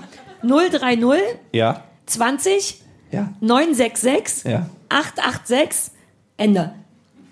Das wird super. Wir haben auch eine Ansage. Vielleicht hört man die übers Mikro. Ja, Anwärter von Sarah Kuttner und Stefan Niggemeier. Bitte hinterlassen Sie hier Ihre Nachricht für das kleine Fernsehballett. Ja, aber bitte nicht so irre viel labern, weil wir müssen uns das ja auch alles noch anhören. Weißt du nicht, wie ein Anrufbeantworter funktioniert? Man spricht nach dem... Das ist doch voll der Gag, dann überlegen, wer war das? Bitte hinterlassen Sie jetzt eine Nachricht. Lass uns doch einfach weiterreden. Wir sind am Ende. Irgendjemand muss uns jetzt eine Nachricht hinterlassen. Ich habe mir schon verschiedene Charaktere die ganze Zeit ausgedacht, die ich euch unerkannt da drauf... Hast du einen? Nicht spontan. Es wird, ich finde ganz toll, dass du heute das gleiche Outfit anhast wie auf dem Poster. Ja, ne? Ja. Ich finde das schön, dass es jemand merkt. Noch nicht auflegen. Tschüss. Jetzt habe ich aufgelegt. Ich wollte mir sonst selber noch eine Nachricht hinterlassen. So wie das, was man beim Psychologen lernt. Sarah, ich habe dich ganz so lieb, du bist ein feiner Mensch. Carpe diem. Denn so bin ich. Aber du hast kein Wandtattoo. Doch, ich habe tatsächlich zu Hause eine Teewurststulle-Wandtattoo. Das hat mir mal jemand geschenkt, als ich mich auf Twitter darüber aufgeregt habe, dass überall Latte Macchiato an den Wänden steht. Und dann dachte ich, wenn schon, dann die geilen Sachen wie Teewurststulle. Und dann hat mir jemand in rosa eins, in Teewurstfarben eins gemacht. So, Ende der Geschichte. Jetzt habt ihr noch abschließende Wünsche fürs kommende Fernsehjahr? Trash-Wünsche. Also Anja wünscht sich eine Pause für den Dschungel. Und ich wünsche mir, ich freue mich auf Bachelor in Paradise. Ich glaube, dass es ähnlich epochal wird wie das erste Sommerhaus der Stars. Wann kommt das? Im Sommer. Geil. Jan, was brauchst du noch zum Leben? Was brauche ich noch zum Leben? Fernseh-wise. Ich glaube, Dschungelcamp wird eh nicht ausgesetzt. Mhm. Passiert eh nicht. Deswegen freue ich mich wieder drauf, weil es ist wie, einmal war es scheiße und dann kann es nur besser werden. Das war schon die letzten 2 Mal. Ich wollte es gerade auch sagen. Nein, letztes Jahr war das doch nicht so scheiße. Achso, lass dem Jan das. War auch schlimm. Nein. Lass dem Jan das. Wer war denn letztes Jahr? Hanka. Oh, Hanka! Okay, ja, guck mal, und sofort hast du alle wieder hier. Letztes Jahr war doch überhaupt nicht. Die mit der Zwangsstörung, das war so süß. Oh Gott, letztes Jahr war fantastisch. Der Jan hat recht, das ist das, was übrig bleibt. Mittel. Nee, es war super. Es war sehr langweilig. Der aggressive... Mit Mark Terenzi und... Der denkt, er hat ein Sixpack. So, guckst du mein Body? Guck mal, Body. Ich möchte jetzt aufhören. Sag mal, ich sehe gerade, dass die Leute ihren Rosenkohl auf der Bühne abgelegt haben. Nicht einer hat die Bonbon-Tüte. Der andere ist meiner. Und da sagt man ganz ehrlich, über so eine Packung Rosenkohl freut man sich schon, ne? Ist ja mehr Superfood als Acai und der ganze Quatsch. Ja, genau. Habe ich mal gehört und muss nicht importiert werden. Siehst du, dann sag doch auch mal Danke, Jan. Danke, Jan. Wir danken euch sehr. Wir haben euch ganz doll lieb. Danke, dass ihr hier wart. Stefan, unterm Strich habe ich dich auch ganz doll lieb. Danke, dass ihr hier warst. Wir müssen noch was machen. Die Hausaufgabe, scheiße. Ah, ja. Wir müssen uns noch eine Hausaufgabe... Machen sie nicht, wir vergeben sie nur. Ist ja gut, die ersten Leute so... Oh... auf die Uhr guck, bei aller Liebe für die beiden. Hausaufgabe hätten wir beide schon wieder fast vergessen. Ich habe dir nicht uneigennützig oder doch uneigennützig was rausgesucht, von dem ich weiß, dass du schon mal sogar reingeguckt hast. Und zwar sehe ich auf RTL dauernd schlimme Werbung für etwas, das St. Mike heißt. Oh. Ich habe noch nichts gesehen, aber alles sieht furchtbar aus. Und ich dachte, wenn du vielleicht sogar schon reingeguckt, könntest du mir nächstes Mal erzählen, was das ist, was das soll und ob das weg kann. Ja. Immer dienstags 20.15 Uhr auf dem RTL. Das reichte dir jetzt noch nicht als Antwort. Doch, ich dachte, das war noch der Teil. Ich glaube, dieser wünschte sich auch, dass wir ein bisschen mehr machen mit aber so Service. Hast du denn TV Now überhaupt? Du kannst das doch jetzt gar nicht mehr gucken. Klar habe ich TV Now. Ach so, sehr gut. Es ist schon abgelaufen. Mr. RTL, kommt der St. Mike gar nicht mehr? Na, das ist, glaube ich, jetzt fertig. Aber es gibt eine zweite Staffel irgendwann. Ja, das stimmt. Die Sarah hat sogar so einen Promi-Account für TV Now. So du kannst immer gucken. Nein, ich bezahle einfach dafür. Ja. Auch ärgerlich jetzt, wo wir so Werbung für ProSieben gemacht haben. Ja. Vielleicht können die mir die 2,99 € im Monat... Das ist gar nicht TV Now. Doch. Das ist ProSieben. Stimmt. Ich gucke das für dich und du für dich habe ich mir ausgedacht, es gibt beim WDR... Das ist mein Publikum. Alle so, oh nein, die arme Sarah WDR. Ey, solange es nicht der RBB ist. Ne, okay. Ist mir mehrmals in irgendwelchen Vorschauen auch begegnet, ein nicht unattraktiver Mann, der sich Doc Esser nennt und anscheinend deren neuer Arzt ist. Der hat so ein Gesundheitsmagazin, das nennt sich Doc Esser, das Gesundheitsmagazin. Und da ist am Montag das Thema Herz. Also unter anderem mit einem Blog zum Thema Herzkrank durch Liebeskummer, Fragezeichen. Ne? Montag im Sinne von gestern? Nee, Montag im Sinne von Montag, nächstes, also die kommen in einer Woche. Gestern, im Sinne von gestern, jetzt wenn du es so sagst. Ja, also weil gestern, heute ist ja Dienstag auf dieser. Aber das findest du bestimmt noch auf TV. Nee, kein Ding, ich kann das easy, mit meiner App kann ich gestern gucken. Also ich gucke Herz, Dr. Esser, das ist aber toll, Herz, Sterben durch Liebeskummer. Ja. Ja, geil. Ne? Dankeschön. Sehr gerne. Entschuldige für St. Mike. Naja. Tut mir jetzt fast ein bisschen leid. Ich glaube, das läuft auch gar nicht mehr, oder? Ja, aber wir haben ja, du kannst meinen Promi-Account bei TV Now, ach, ist ja ProSieben. Egal. Das ist RTL. Mann, ihr bringt mich so durcheinander. Oh, okay, Hausaufgaben sind verteilt. Wir hören uns ab jetzt wieder 12 Folgen lang immer ab dienstags auf dem Deezer drauf. Jo. Wir haben tolle Promi-Gäste noch diese kommende Staffel. Christian Ulm hat sich selber eingeladen. Hallo, kann ich nochmal kommen? Diesmal bin ich auch vorbereitet. Bjarne Mädel kommt, das wird auch toll. Jochen Schropp kommt, der ja quasi uns auch zu Big Brother nochmal, der moderiert ja immer Big Brother, vielleicht kann der uns geile in uns, selbst wenn nicht. Und wir kommen, viele Hausaufgaben und dieser fantastische Anrufbeantworter, der nur dann funktioniert, wenn ihr anruft unter der Nummer 030 20 966 886. Mehr gibt's, glaube ich, erstmal nicht zu sagen, außer dass ich schwitze wie ein Schwein, und zwar da, wo ich immer schwitze, unter der Brust. Es ist wie alle, ich zeig's gleich nochmal für alle, die Bock drauf haben. Anja Rützel und Jan Köppen, wir haben euch furchtbar lieb, ganz ehrlich. Danke, dass ihr hier wart. Selber. Und ihr wart ein sehr schönes Publikum. Dankeschön. Tschüssi.